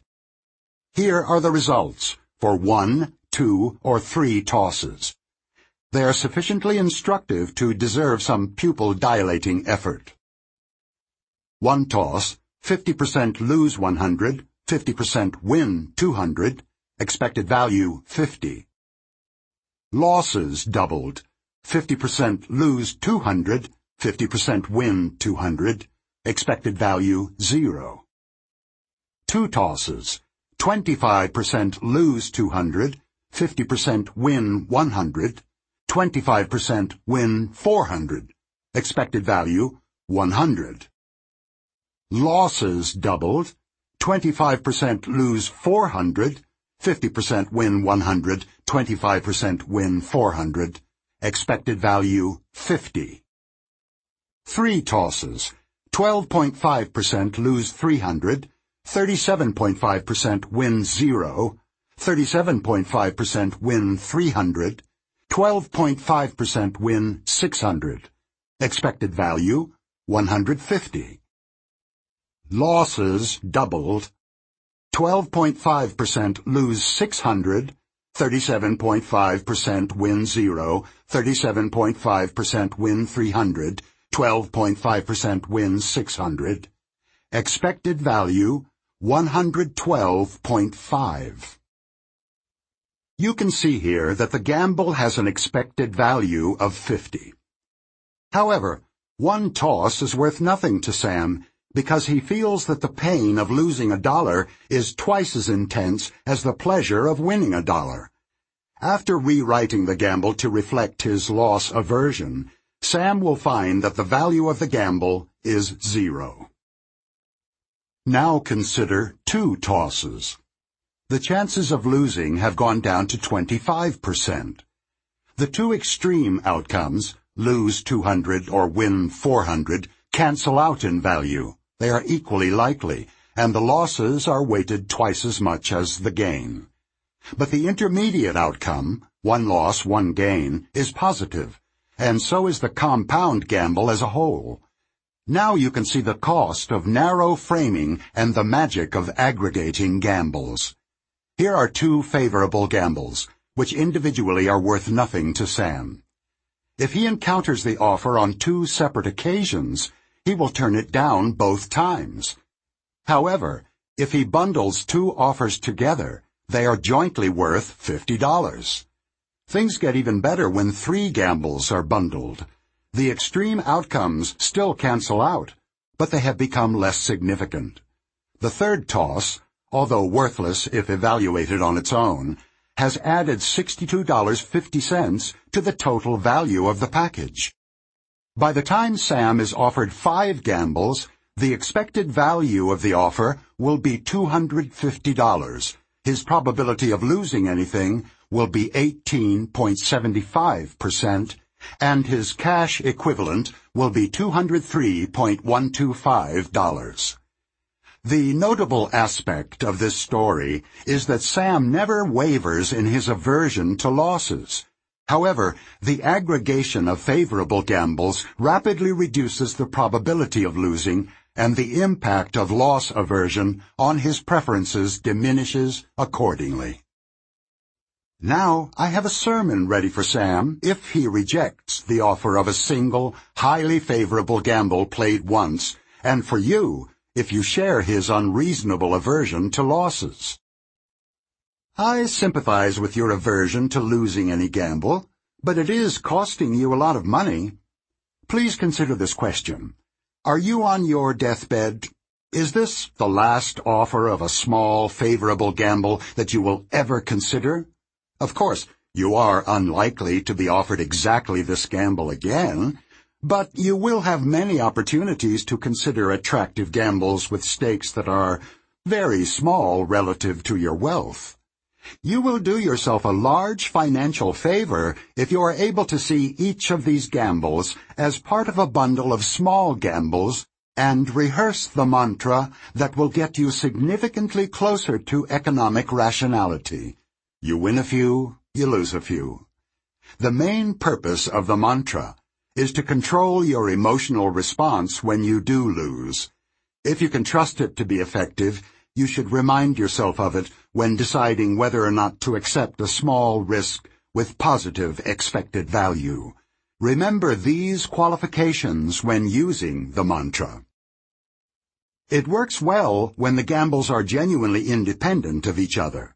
It does not apply to multiple investments in the same industry which would all go bad together. It works only when the possible loss does not cause you to worry about your total wealth. If you would take the loss as significant bad news about your economic future, watch it. It should not be applied to long shots where the probability of winning is very small for each bet. If you have the emotional discipline that this rule requires, you will never consider a small gamble in isolation, or be loss-averse for a small gamble until you are actually on your deathbed. And not even then. This advice is not impossible to follow. Experienced traders in financial markets live by it every day, shielding themselves from the pain of losses by broad framing. A group of neuroscientists demonstrated that experimental participants could be almost cured of their loss aversion in a particular context by inducing them to think like a trader, just as experienced baseball card traders are not as susceptible to the endowment effect as novices are. Students make risky decisions to accept or reject gambles in which they could lose under different instructions. In the narrow framing condition, they were told to make each decision as if it were the only one, and to accept their emotions. The instructions for broad framing of a decision included the phrases, Imagine yourself as a trader. You do this all the time. And treat it as one of many monetary decisions which will sum together to produce a portfolio. The experimenters assessed the subject's emotional response to gains and losses by physiological measures, including changes in the electrical conductance of the skin that are used in lie detection. As expected, broad framing blunted the emotional reaction to losses and increased the willingness to take risks. The combination of loss aversion and narrow framing is a costly curse. Individual investors can avoid that curse, achieving the emotional benefits of broad framing while also saving time and agony by reducing the frequency with which they check how well their investments are doing. Closely following daily fluctuations is a losing proposition because the pain of the frequent small losses exceeds the pleasure of the equally frequent small gains. Once a quarter is enough and may be more than enough for individual investors. In addition to improving the emotional quality of life, the deliberate avoidance of exposure to short-term outcomes improves the quality of both decisions and outcomes. The typical short-term reaction to bad news is increased loss aversion. Investors who get aggregated feedback receive such news much less often and are likely to be less risk-averse and to end up richer. You are also less prone to useless churning of your portfolio if you don't know how every stock in it is doing every day, or every week, or even every month. A commitment not to change one's position for several periods, the equivalent of locking in an investment, improves financial performance. Risk policies. Decision makers who are prone to narrow framing construct a preference every time they face a risky choice. They would do better by having a risk policy that they routinely apply whenever a relevant problem arises. Familiar examples of risk policies are always take the highest possible deductible when purchasing insurance, and never buy extended warranties. A risk policy is a broad frame. In the insurance examples, you expect the occasional loss of the entire deductible or the occasional failure of an uninsured product. The relevant issue is your ability to reduce or eliminate the pain of the occasional loss by the thought that the policy that left you exposed to it will almost certainly be financially advantageous over the long run. A risk policy that aggregates decisions is analogous to the outside view of planning problems that I discussed earlier. The outside view shifts the focus from the specifics of the current situation to the statistics of outcomes in similar situations. The outside view is a broad frame for thinking about plans. A risk policy is a broad frame that embeds a particular risky choice in a set of similar choices. The outside view and the risk policy are remedies against two distinct biases that affect many decisions. The exaggerated optimism of the planning fallacy and the exaggerated caution induced by loss aversion. The two biases oppose each other. Exaggerated optimism protects individuals and organizations from the paralyzing effects of loss aversion. Loss aversion protects them from the follies of overconfident optimism. The upshot is rather comfortable for the decision maker. Optimists believe that the decisions they make are more prudent than they really are. And loss-averse decision makers correctly reject marginal propositions that they might otherwise accept. There is no guarantee, of course, that the biases cancel out in every situation. An organization that could eliminate both excessive optimism and excessive loss aversion should do so. The combination of the outside view with a risk policy should be the goal. Richard Thaler tells of a discussion about decision-making he had with the top managers of the 25 divisions of a large company. He asked them to consider a risky option in which, with equal probabilities, they could lose a large amount of the capital they controlled or earn double that amount. None of the executives was willing to take such a dangerous gamble. Thaler then turned to the CEO of the company, who was also present, and asked for his opinion. Without hesitation, the CEO answered, I would like all of them to accept their risks. In the context of that conversation, it was natural for the CEO to adopt a broad frame that encompassed all 25 bets. Like Sam facing 100 coin tosses, he could count on statistical aggregation to mitigate the overall risk. Speaking of risk policies. Tell her to think like a trader. You win a few, you lose a few. I decided to evaluate my portfolio only once a quarter.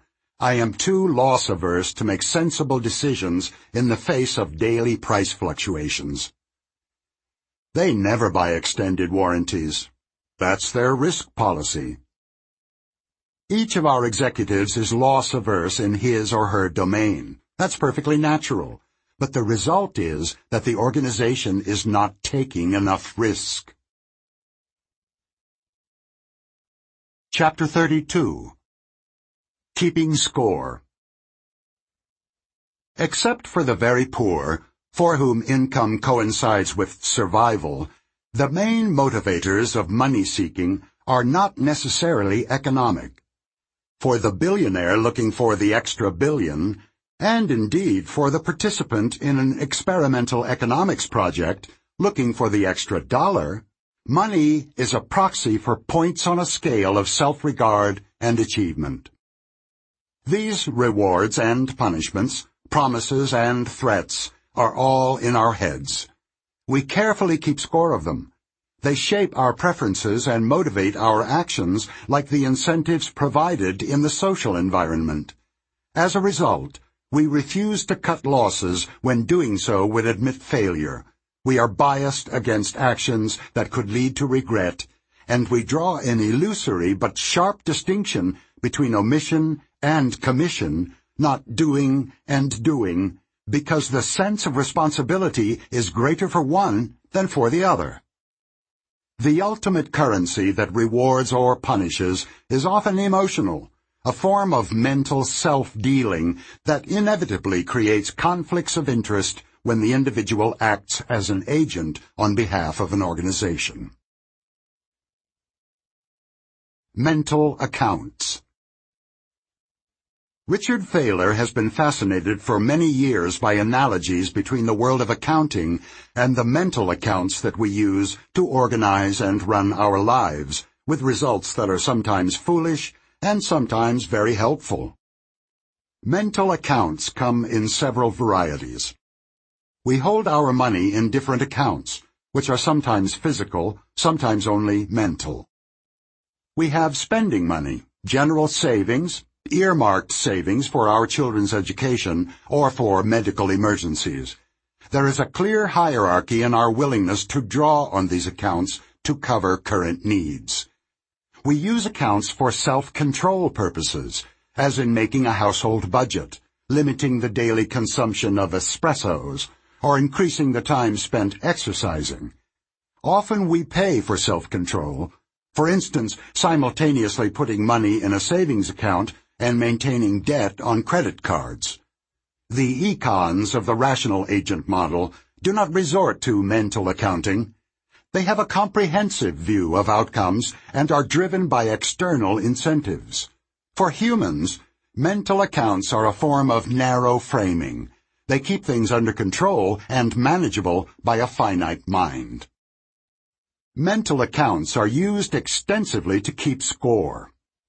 Recall that professional golfers putt more successfully when working to avoid a bogey than to achieve a birdie. One conclusion we can draw is that the best golfers create a separate account for each hole. They do not only maintain a single account for their overall success. An ironic example that Thaler related in an early article remains one of the best illustrations of how mental accounting affects behavior. Two avid sports fans plan to travel 40 miles to see a basketball game. One of them paid for his ticket. The other was on his way to purchase a ticket when he got one free from a friend. A blizzard is announced for the night of the game. Which of the two ticket holders is more likely to brave the blizzard to see the game? The answer is immediate. We know that the fan who paid for his ticket is more likely to drive. Mental accounting provides the explanation. We assume that both fans set up an account for the game they hope to see. Missing the game will close the accounts with a negative balance. Regardless of how they came by their ticket, both will be disappointed, but the closing balance is distinctly more negative for the one who bought the ticket and is now out of pocket as well as deprived of the game. Because staying home is worse for this individual, he is more motivated to see the game and therefore more likely to make the attempt to drive into a blizzard. These are tacit calculations of emotional balance, of the kind that System 1 performs without deliberation. The emotions that people attach to the state of their mental accounts are not acknowledged in standard economic theory. An econ would realize that the ticket has already been paid for and cannot be returned. Its cost is sunk, and the econ would not care whether he had bought the ticket to the game or got it from a friend, if econs have friends. To implement this rational behavior, System 2 would have to be aware of the counterfactual possibility. Would I still drive into this snowstorm if I had gotten the ticket free from a friend? It takes an active and disciplined mind to raise such a difficult question. A related mistake afflicts individual investors when they sell stocks from their portfolio. You need money to cover the costs of your daughter's wedding and will have to sell some stock. You remember the price at which you bought each stock and can identify it as a winner, currently worth more than you paid for it, or as a loser. Among the stocks you own, Blueberry Tiles is a winner. If you sell it today, you will have achieved a gain of $5,000. You hold an equal investment in Tiffany Motors, which is currently worth $5,000 less than you paid for it. The value of both stocks has been stable in recent weeks. Which are you more likely to sell? A plausible way to formulate the choice is this. I could close the Blueberry Tiles account and score a success for my record as an investor. Alternatively, I could close the Tiffany Motors account and add a failure to my record. Which would I rather do? If the problem is framed as a choice between giving yourself pleasure and causing yourself pain, you will certainly sell Blueberry Tiles and enjoy your investment prowess. As might be expected, finance research has documented a massive preference for selling winners rather than losers a bias that has been given an opaque label, the disposition effect. The disposition effect is an instance of narrow framing. The investor has set up an account for each share that she bought, and she wants to close every account as a gain. A rational agent would have a comprehensive view of the portfolio and sell the stock that is least likely to do well in the future without considering whether it is a winner or a loser. Amos told me of a conversation with a financial advisor who asked him for a complete list of the stocks in his portfolio, including the price at which each had been purchased. When Amos asked mildly, Isn't it supposed to not matter? The adviser looked astonished. He had apparently always believed that the state of the mental account was a valid consideration. Amos's guess about the financial advisor's beliefs was probably right, but he was wrong to dismiss the buying price as irrelevant. The purchase price does matter and should be considered even by econs. The disposition effect is a costly bias because the question of whether to sell winners or losers has a clear answer, and it is not that it makes no difference.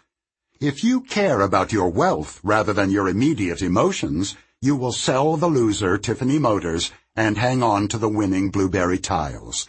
At least in the United States, taxes provide a strong incentive.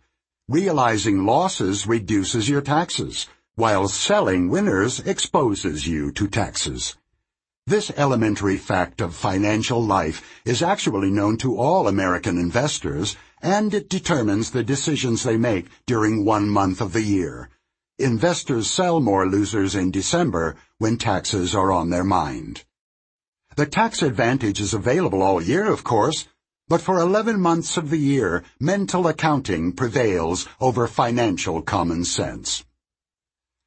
Another argument against selling winners is the well-documented market anomaly that stocks that recently gained in value are likely to go on gaining at least for a short while. The net effect is large. The expected after-tax extra return of selling Tiffany rather than Blueberry is 3.4% over the next year. Closing a mental account with a gain is a pleasure, but it is a pleasure you pay for. The mistake is not one that an econ would ever make, and experienced investors who are using their System 2 are less susceptible to it than are novices. A rational decision maker is interested only in the future consequences of current investments. Justifying earlier mistakes is not among the econ's concerns. The decision to invest additional resources in a losing account when better investments are available is known as the sunk cost fallacy, a costly mistake that is observed in decisions large and small. Driving into the blizzard because one paid for tickets is a sunk cost error. Imagine a company that has already spent $50 million on a project. The project is now behind schedule, and the forecasts of its ultimate returns are less favorable than at the initial planning stage. An additional investment of $60 million is required to give the project a chance. An alternative proposal is to invest the same amount in a new project that currently looks likely to bring higher returns. What will the company do? All too often a company afflicted by sunk costs drives into the blizzard, throwing good money after bad rather than accepting the humiliation of closing the account of a costly failure. This situation is in the top right cell of the fourfold pattern in Figure 13, where the choice is between a sure loss and an unfavorable gamble, which is often unwisely preferred. The escalation of commitment to failing endeavors is a mistake from the perspective of the firm, but not necessarily from the perspective of the executive who owns a floundering project.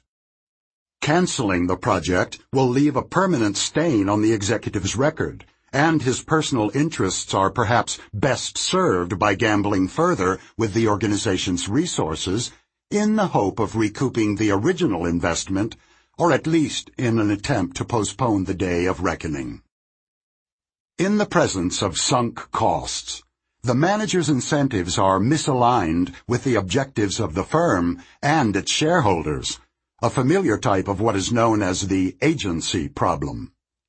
Boards of directors are well aware of these conflicts and often replace a CEO who is encumbered by prior decisions and reluctant to cut losses. The members of the board do not necessarily believe that the new CEO is more competent than the one she replaces. They do know that she does not carry the same mental accounts and is therefore better able to ignore the sunk costs of past investments in evaluating current opportunities. The sunk cost fallacy keeps people for too long in poor jobs, unhappy marriages, and unpromising research projects. I have often observed young scientists struggling to salvage a doomed project when they would be better advised to drop it and start a new one. Fortunately, research suggests that at least in some contexts, the fallacy can be overcome.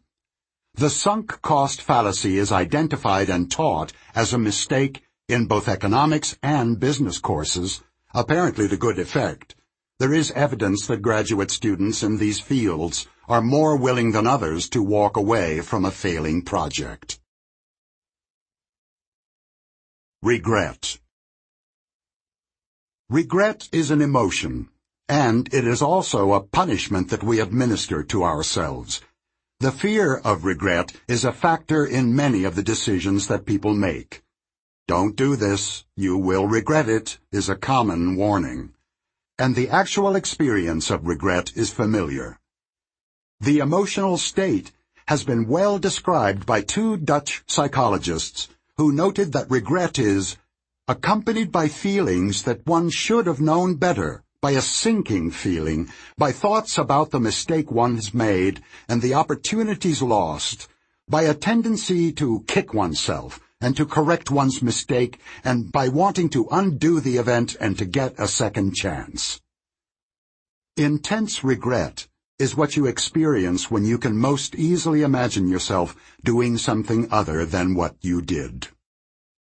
Regret is one of the counterfactual emotions that are triggered by the availability of alternatives to reality.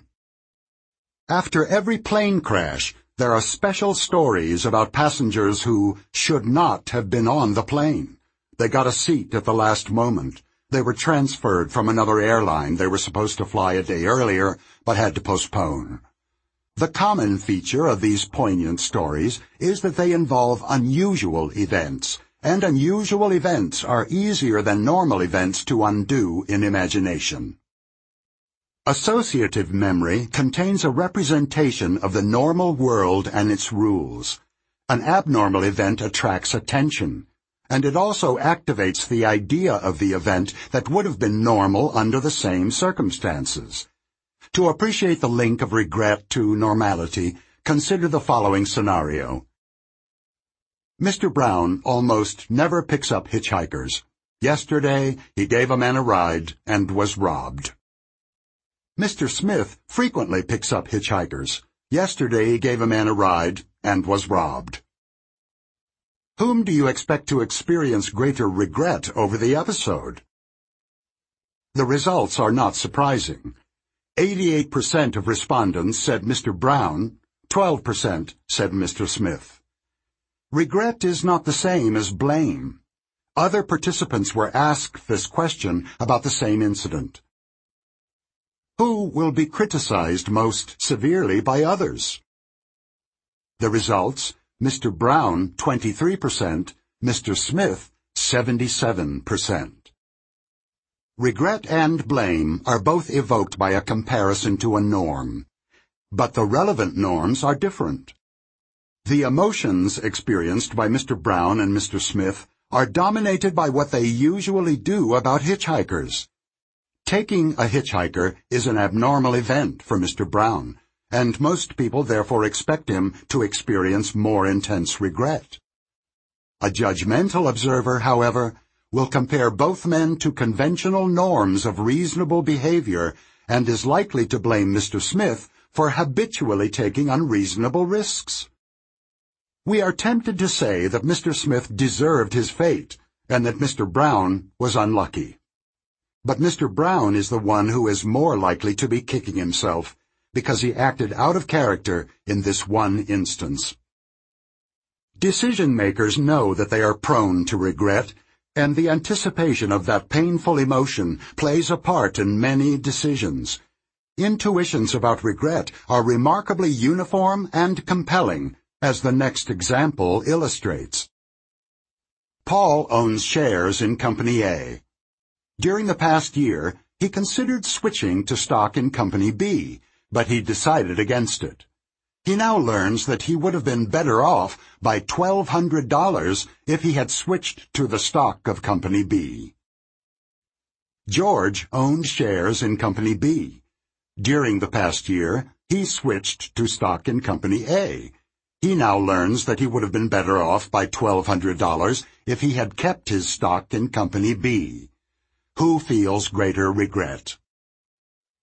The results are clear-cut. 8% of respondents say Paul, 92% say George. This is curious because the situations of the two investors are objectively identical. They both now own stock A, and both would have been better off by the same amount if they owned stock B. The only difference is that George got to where he is by acting, whereas Paul got to the same place by failing to act. This short example illustrates a broad story. People expect to have stronger emotional reactions, including regret, to an outcome that is produced by action than to the same outcome when it is produced by inaction. This has been verified in the context of gambling. People expect to be happier if they gamble and win than if they refrain from gambling and get the same amount.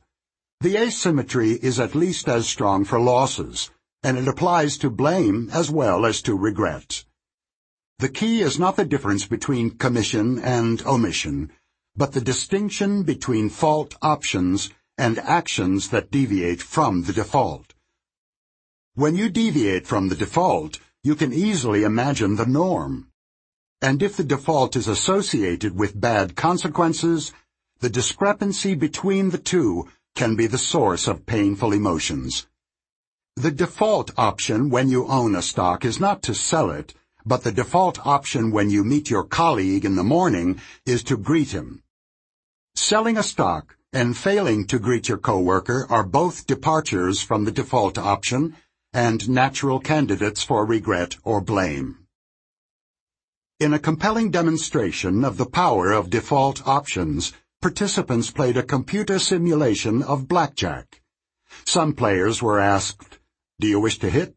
while the others were asked, Do you wish to stand? Regardless of the question, saying yes was associated with much more regret than saying no if the outcome was bad. The question evidently suggests a default response, which is, I don't have a strong wish to do it. It is the departure from the default that produces regret. Another situation in which action is the default is that of a coach whose team lost badly in their last game. The coach is expected to make a change of personnel or strategy, and a failure to do so will produce blame and regret. The asymmetry in the risk of regret favors conventional and risk-averse choices. The bias appears in many contexts. Consumers who are reminded that they may feel regret as a result of their choices show an increased preference for conventional options, favoring brand names over generics.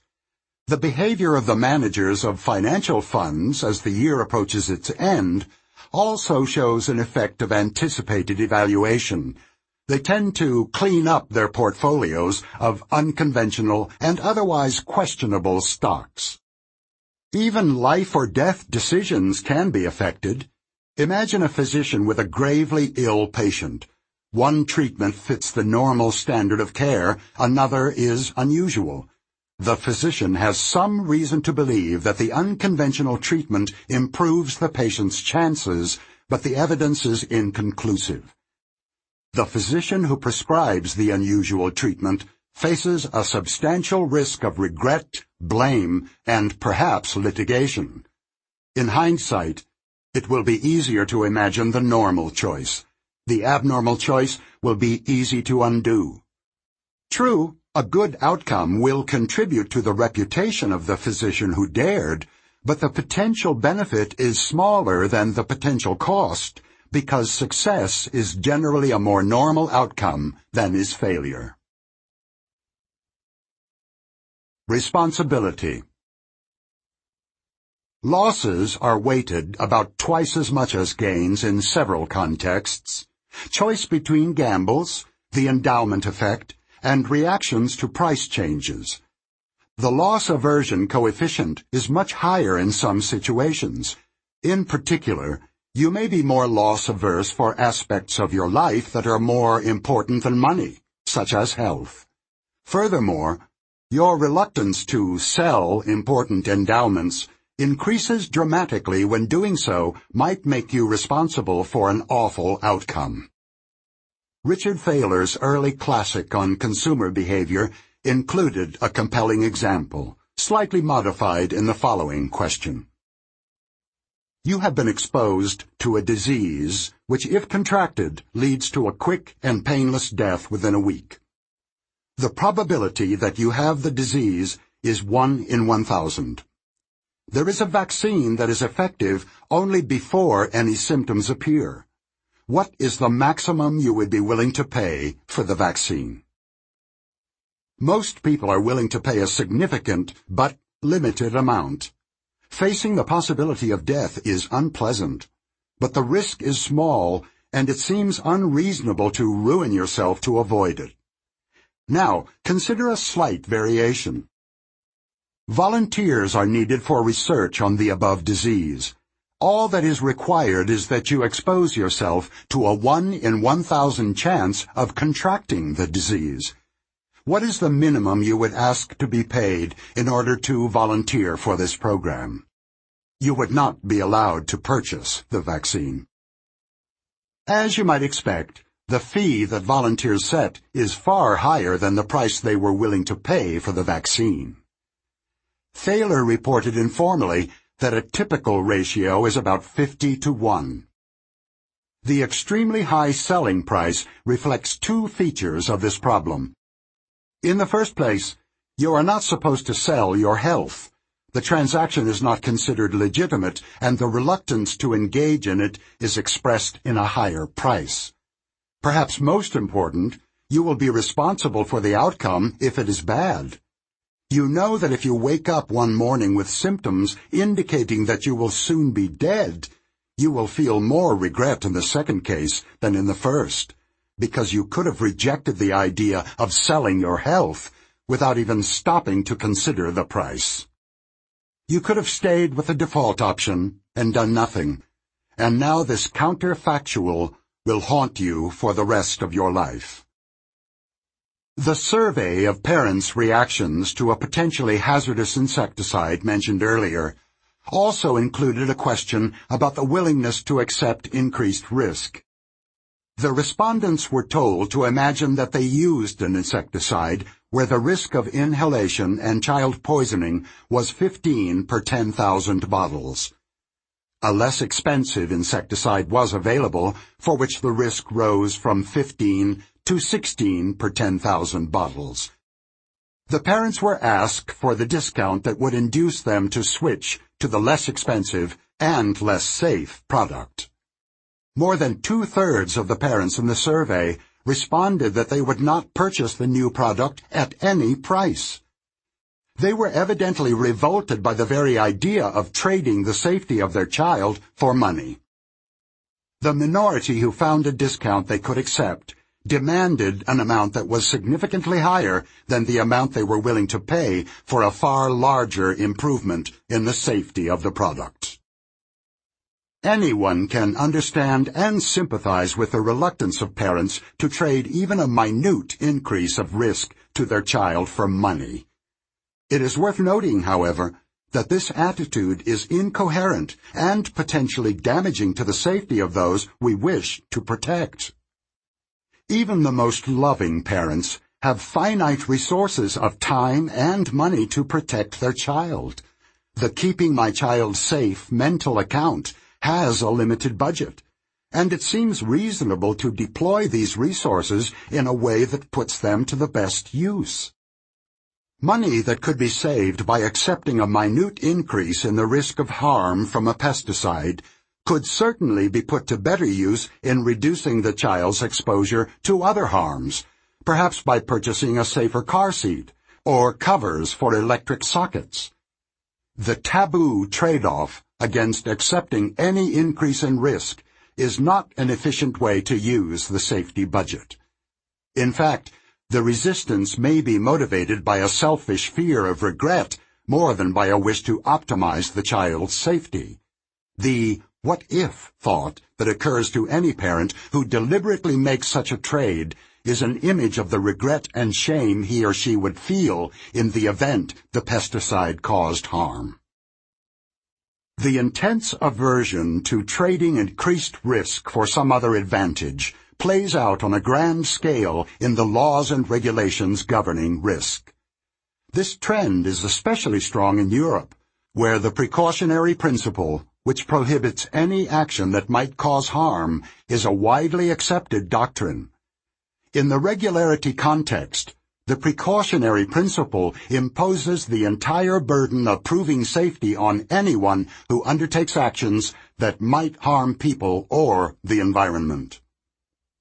Multiple international bodies have specified that the absence of scientific evidence of potential damage is not sufficient justification for taking risks. As the jurist Cass Sunstein points out, the precautionary principle is costly, and when interpreted strictly, it can be paralyzing. He mentions an impressive list of innovations that would not have passed the test, including airplanes, air conditioning, antibiotics, automobiles, chlorine, the measles vaccine, open heart surgery, radio, refrigeration, smallpox vaccine, and x-rays. The strong version of the precautionary principle is obviously untenable, but enhanced loss aversion is embedded in a strong and widely shared moral intuition. It is embedded in System 1. The dilemma between intensely loss-averse moral attitudes and efficient risk management does not have a simple and compelling solution. We spend much of our day anticipating and trying to avoid the emotional pains we inflict on ourselves. How seriously should we take these intangible outcomes, the self-administered punishments and occasional rewards that we experience as we score our lives? Econs are not supposed to have them, and they are costly to humans. They lead to actions that are detrimental to the wealth of individuals, to the soundness of policy, and to the welfare of society. But the emotions of regret and moral responsibility are real, and the fact that econs do not have them may not be relevant. Is it reasonable, in particular, to let your choices be influenced by the anticipation of regret? Susceptibility to regret, like susceptibility to fainting spells, is a fact of life to which one must adjust. If you are an investor sufficiently rich and cautious at heart, you may be able to afford the luxury of a portfolio that minimizes the expectation of regret even if it does not maximize the accrual of wealth. You can also take precautions that will inoculate you against regret. Perhaps the most useful is to be explicit about the anticipation of regret. If you can remember when things go badly that you considered the possibility of regret carefully before deciding, you are likely to experience less of it. You should also know that regret and hindsight bias will come together. So anything you can do to preclude hindsight is likely to be helpful. My personal hindsight avoiding policy is to be either very thorough or completely casual when making a decision with long-term consequences. Hindsight is worse when you think a little, just enough to tell yourself later, I almost made a better choice. Daniel Gilbert and his colleagues provocatively claim that people generally anticipate more regret than they will actually experience, because they underestimate the efficacy of the psychological defenses they will deploy, which he labels the psychological immune system.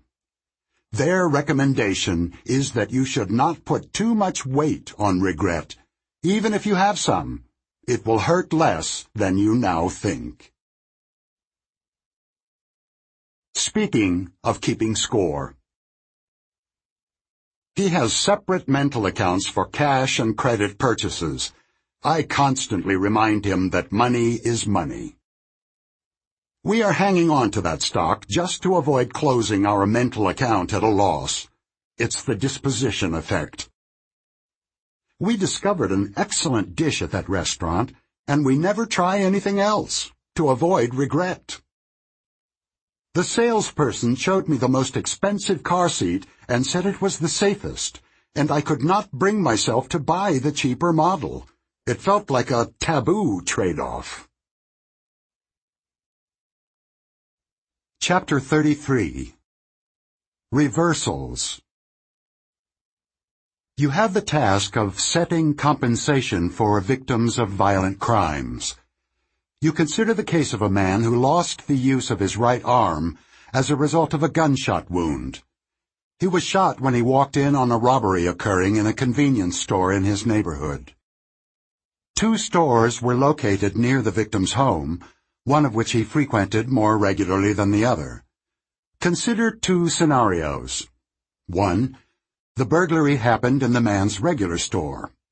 Two, the man's regular store was closed for a funeral, so he did his shopping in the other store, where he was shot. Should the store in which the man was shot make a difference to his compensation? You made your judgment in joint evaluation where you consider two scenarios at the same time and make a comparison. You can apply a rule. If you think that the second scenario deserves higher compensation, you should assign it a higher dollar value. There is almost universal agreement on the answer. Compensation should be the same in both situations. The compensation is for the crippling injury, so why should the location in which it occurred make any difference? The joint evaluation of the two scenarios gave you a chance to examine your moral principles about the factors that are relevant to victim compensation.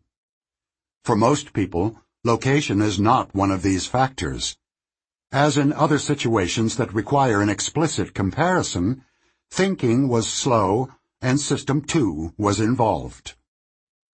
The psychologists Dale Miller and Kathy McFarland who originally designed the two scenarios, presented them to different people for single evaluation. In their between subjects experiment, each participant saw only one scenario and assigned a dollar value to it. They found, as you surely guessed, that the victim was awarded a much larger sum if he was shot in a store he rarely visited than if he was shot in his regular store. Poignancy a close cousin of regret, is a counterfactual feeling, which is evoked because the thought, if only he had shopped at his regular store, comes readily to mind. The familiar System 1 mechanisms of substitution and intensity matching translate the strength of the emotional reaction to the story onto a monetary scale, creating a large difference in dollar awards. The comparison of the two experiments reveals a sharp contrast. Almost everyone who sees both scenarios together, within subject, endorses the principle that poignancy is not a legitimate consideration. Unfortunately, the principle becomes relevant only when the two scenarios are seen together, and this is not how life usually works. We normally experience life in the between subjects mode, in which contrasting alternatives that might change your mind are absent. And of course, what you see is all there is.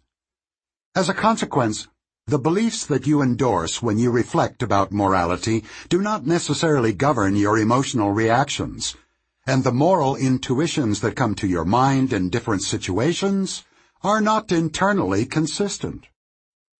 The discrepancy between single and joint evaluation of the burglary scenario belongs to a broad family of reversals of judgment and choice. The first preference reversals were discovered in the early 1970s, and many reversals of other kinds were reported over the years. Challenging Economics Preference reversals have an important place in the history of the conversation between psychologists and economists.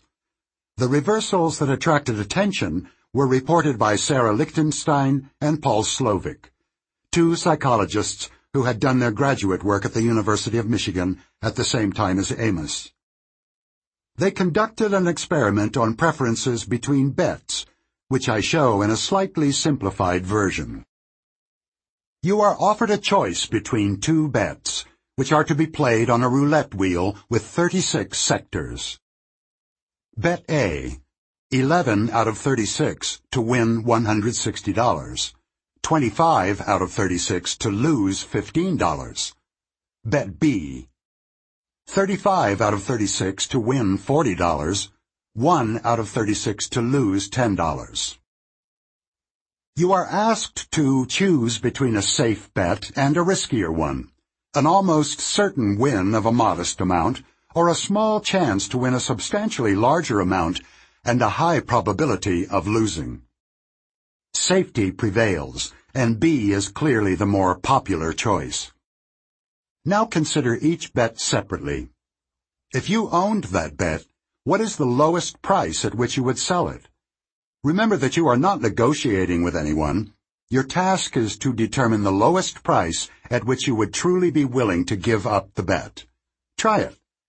You may find that the prize that can be won is salient in this task, and that your evaluation of what the bet is worth is anchored on that value. The results support this conjecture, and the selling price is higher for bet A than for bet B. This is a preference reversal. People choose B over A, but if they imagine owning only one of them, they set a higher value on A than on B. As in the burglary scenarios, the preference reversal occurs because joint evaluation focuses attention on an aspect of the situation, the fact that bet A is much less safe than bet B, which was less salient in single evaluation. The features that caused the difference between the judgments of the options in single evaluation, the poignancy of the victim being in the wrong grocery store, and the anchoring on the prize, are suppressed or irrelevant when the options are evaluated jointly. The emotional reactions of System 1 are much more likely to determine single evaluation. The comparison that occurs in joint evaluation always involves a more careful and effortful assessment, which calls for System 2. The preference reversal can be confirmed in a within-subject experiment, in which subjects set prices on both sets as part of a long list, and also choose between them. Participants are unaware of the inconsistency, and their reactions when confronted with it can be entertaining. A 1968 interview of a participant in the experiment, conducted by Sarah Lichtenstein, is an enduring classic of the field.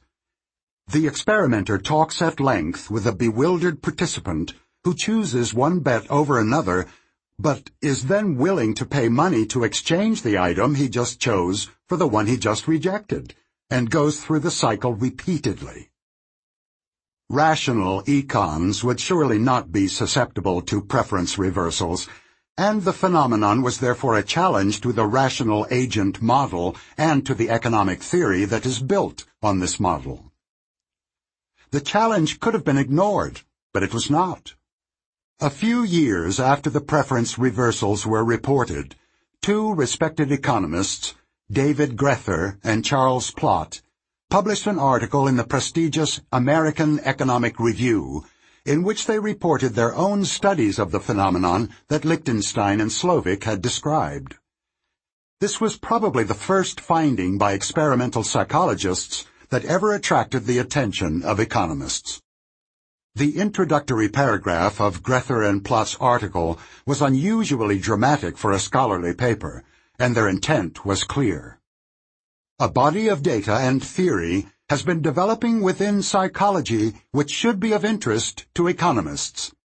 Taken at face value, the data are simply inconsistent with preference theory and have broad implications about research priorities within economics. This paper reports the results of a series of experiments designed to discredit the psychologist's works as applied to economics. Grether and Plott listed 13 theories that could explain the original findings and reported carefully designed experiments that tested these theories. One of their hypotheses, which, needless to say, psychologists found patronizing, was that the results were due to the experiment being carried out by psychologists. Eventually, only one hypothesis was left standing. The psychologists were right. Grether and Plott acknowledged that this hypothesis is the least satisfactory from the point of view of standard preference theory because it allows individual choice to depend on the context in which the choices are made a clear violation of the coherence doctrine. You might think that this surprising outcome would cause much anguished soul-searching among economists, as a basic assumption of their theory had been successfully challenged. But this is not the way things work in social science, including both psychology and economics. Theoretical beliefs are robust, and it takes much more than one embarrassing finding for established theories to be seriously questioned. In fact, Grether and Plott's admirably forthright report had little direct effect on the convictions of economists, probably including Grether and Plott. It contributed, however, to a greater willingness of the community of economists to take psychological research seriously, and thereby greatly advanced the conversation across the boundaries of the disciplines. Categories How tall is John? If John is five feet tall, your answer will depend on his age. He is very tall if he is six years old, very short if he is sixteen. Your System 1 automatically retrieves the relevant norm, and the meaning of the scale of tallness is adjusted automatically. You are also able to match intensities across categories and answer the question, how expensive is a restaurant meal that matches John's height? Your answer will depend on John's age. A much less expensive meal if he is 16 than if he is 6. But now look at this. John is 6. He is 5 feet tall. Jim is 16. He is 5 feet 1 inch tall. In single evaluations, everyone will agree that John is very tall and Jim is not, because they are compared to different norms. If you are asked a directly comparative question, is John as tall as Jim? You will answer that he is not. There is no surprise here and little ambiguity. In other situations, however, the process by which objects and events recruit their own context of comparison can lead to incoherent choices on serious matters. You should not form the impression that single and joint evaluations are always inconsistent, or that judgments are completely chaotic. Our world is broken into categories for which we have norms, such as six-year-old boys or tables.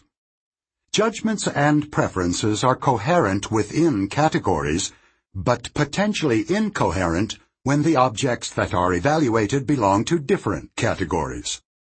For an example, answer the following three questions. Which do you like more, apples or peaches? Which do you like more, steak or stew? Which do you like more, apples or steak? The first and second questions refer to items that belong to the same category, and you know immediately which you like more. Furthermore, you would have recovered the same ranking from single evaluation. How much do you like apples? And how much do you like peaches? Because apples and peaches both evoke fruit. There will be no preference reversal because different fruits are compared to the same norm and implicitly compared to each other in single as well as in joint evaluation. In contrast to the within category questions, there is no stable answer for the comparison of apples and steak. Unlike apples and peaches, apples and steak are not natural substitutes and they do not fill the same need. You sometimes want steak and sometimes an apple. but you rarely say that either one will do just as well as the other. Imagine receiving an email from an organization that you generally trust, requesting a contribution to a cause. Dolphins in many breeding locations are threatened by pollution, which is expected to result in a decline of the dolphin population. A special fund, supported by private contributions, has been set up to provide pollution-free breeding locations for dolphins. What associations did this question evoke? Whether or not you were fully aware of them, ideas and memories of related causes came to your mind. Projects intended to preserve endangered species were especially likely to be recalled.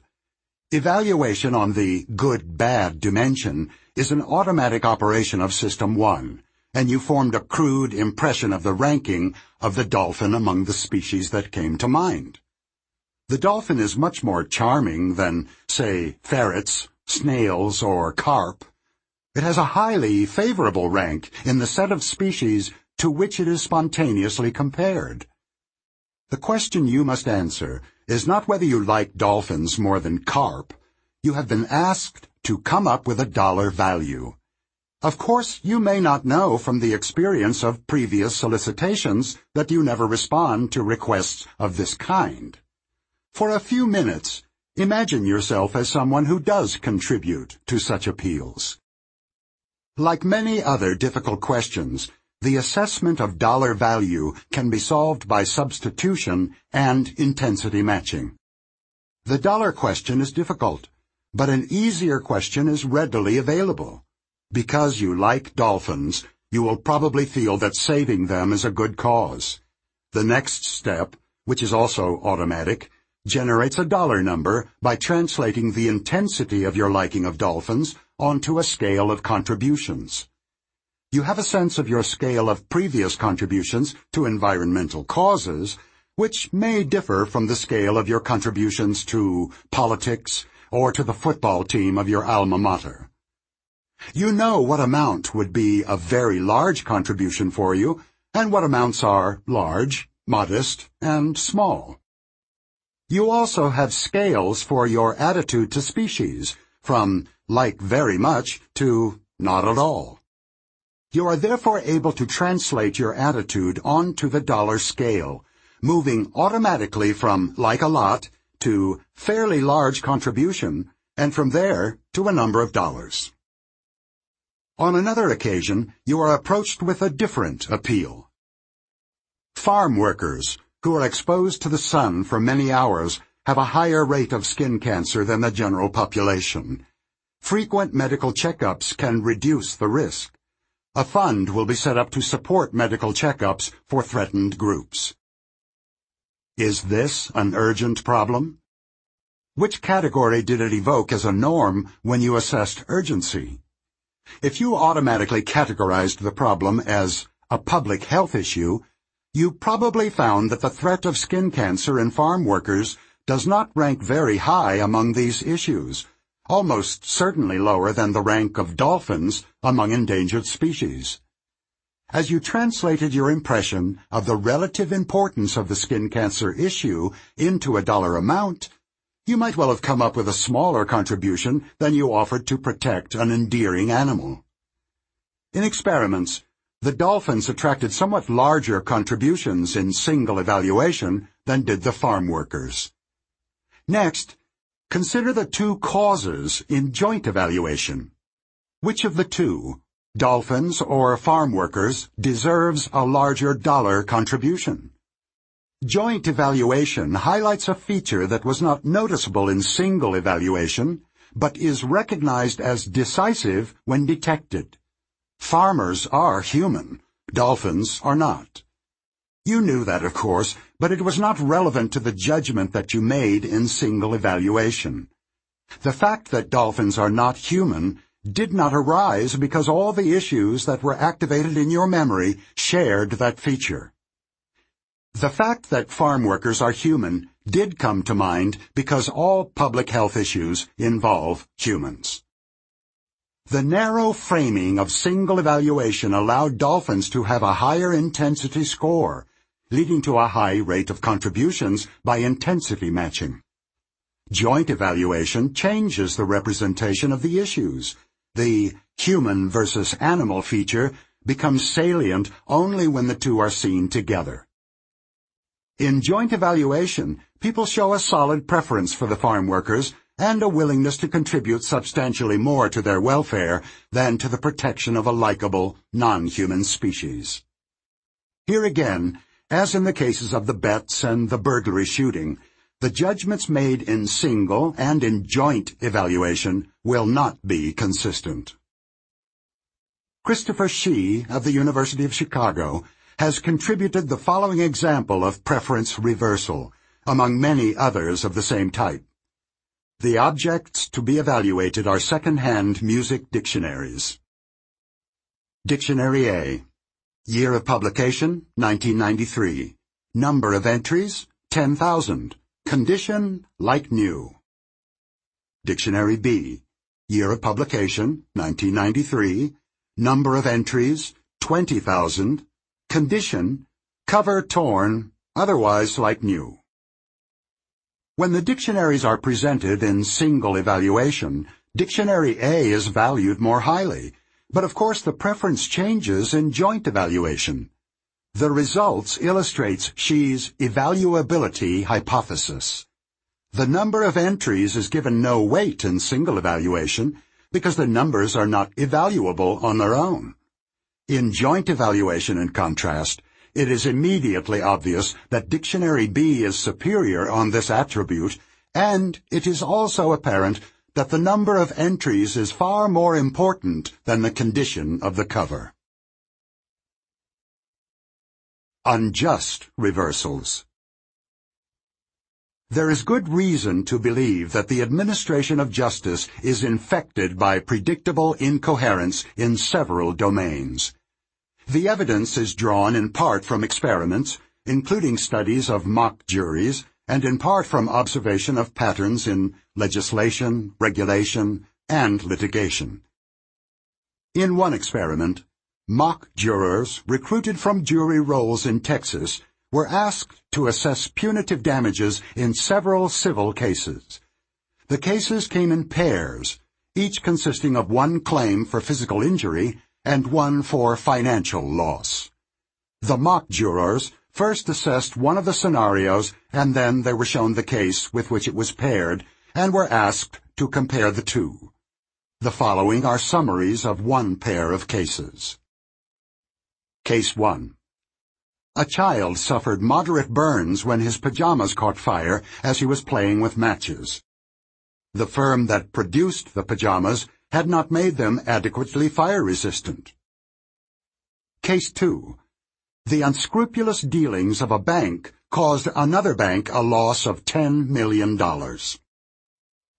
Half of the participants judged Case 1 first in single evaluation, before comparing the two cases in joint evaluation. The sequence was reversed for the other participants.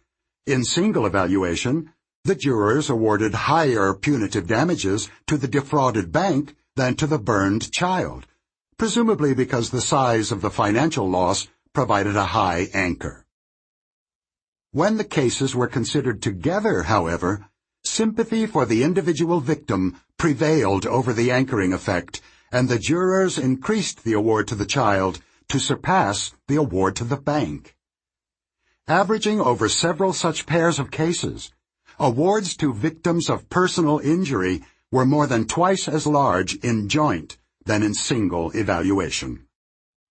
The jurors who saw the case of the burned child on its own made an offer that matched the intensity of their feelings. They could not anticipate that the award to the child would appear inadequate in the context of a large award to a financial institution. In joint evaluation, the punitive award to the bank remained anchored on the loss it has sustained, but the award to the burned child increased, reflecting the outrage evoked by negligence that causes injury to a child. As we have seen, rationality is generally served by broader and more comprehensive frames, and joint evaluation is obviously broader than single evaluation. Of course, you should be wary of joint evaluation when someone who controls what you see has a vested interest in what you choose. Salespeople quickly learn that manipulation of the context in which customers see a good can profoundly influence preferences. Except for such cases of deliberate manipulation, there is a presumption that the comparative judgment, which necessarily involves System 2, is more likely to be stable than single evaluations, which often reflect the intensity of emotional responses of System 1.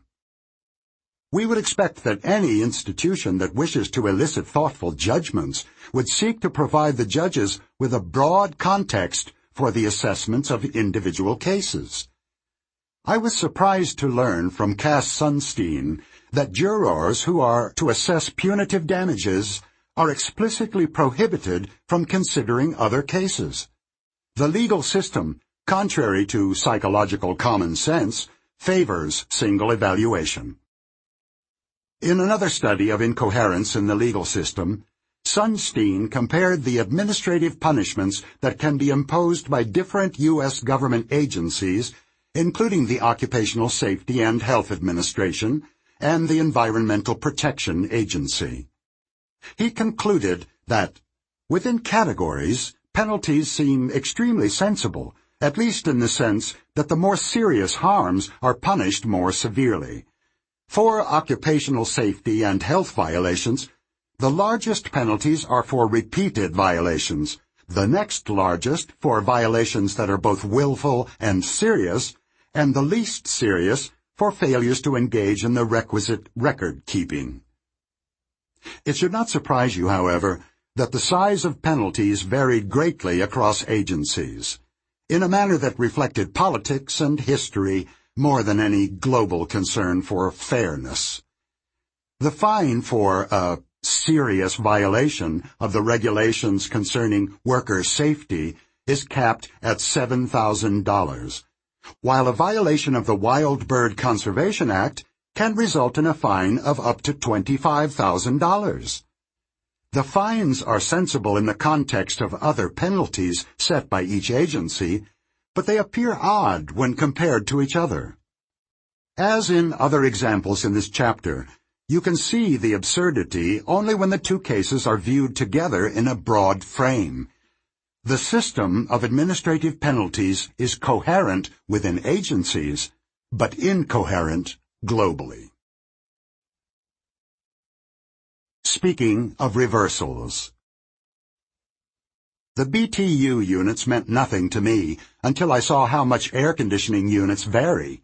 Joint evaluation was essential. You say this was an outstanding speech because you compared it to her other speeches. Compared to others, she was still inferior. It is often the case that when you broaden the frame, you reach more reasonable decisions. When you see cases in isolation, you are likely to be guided by an emotional reaction of System 1.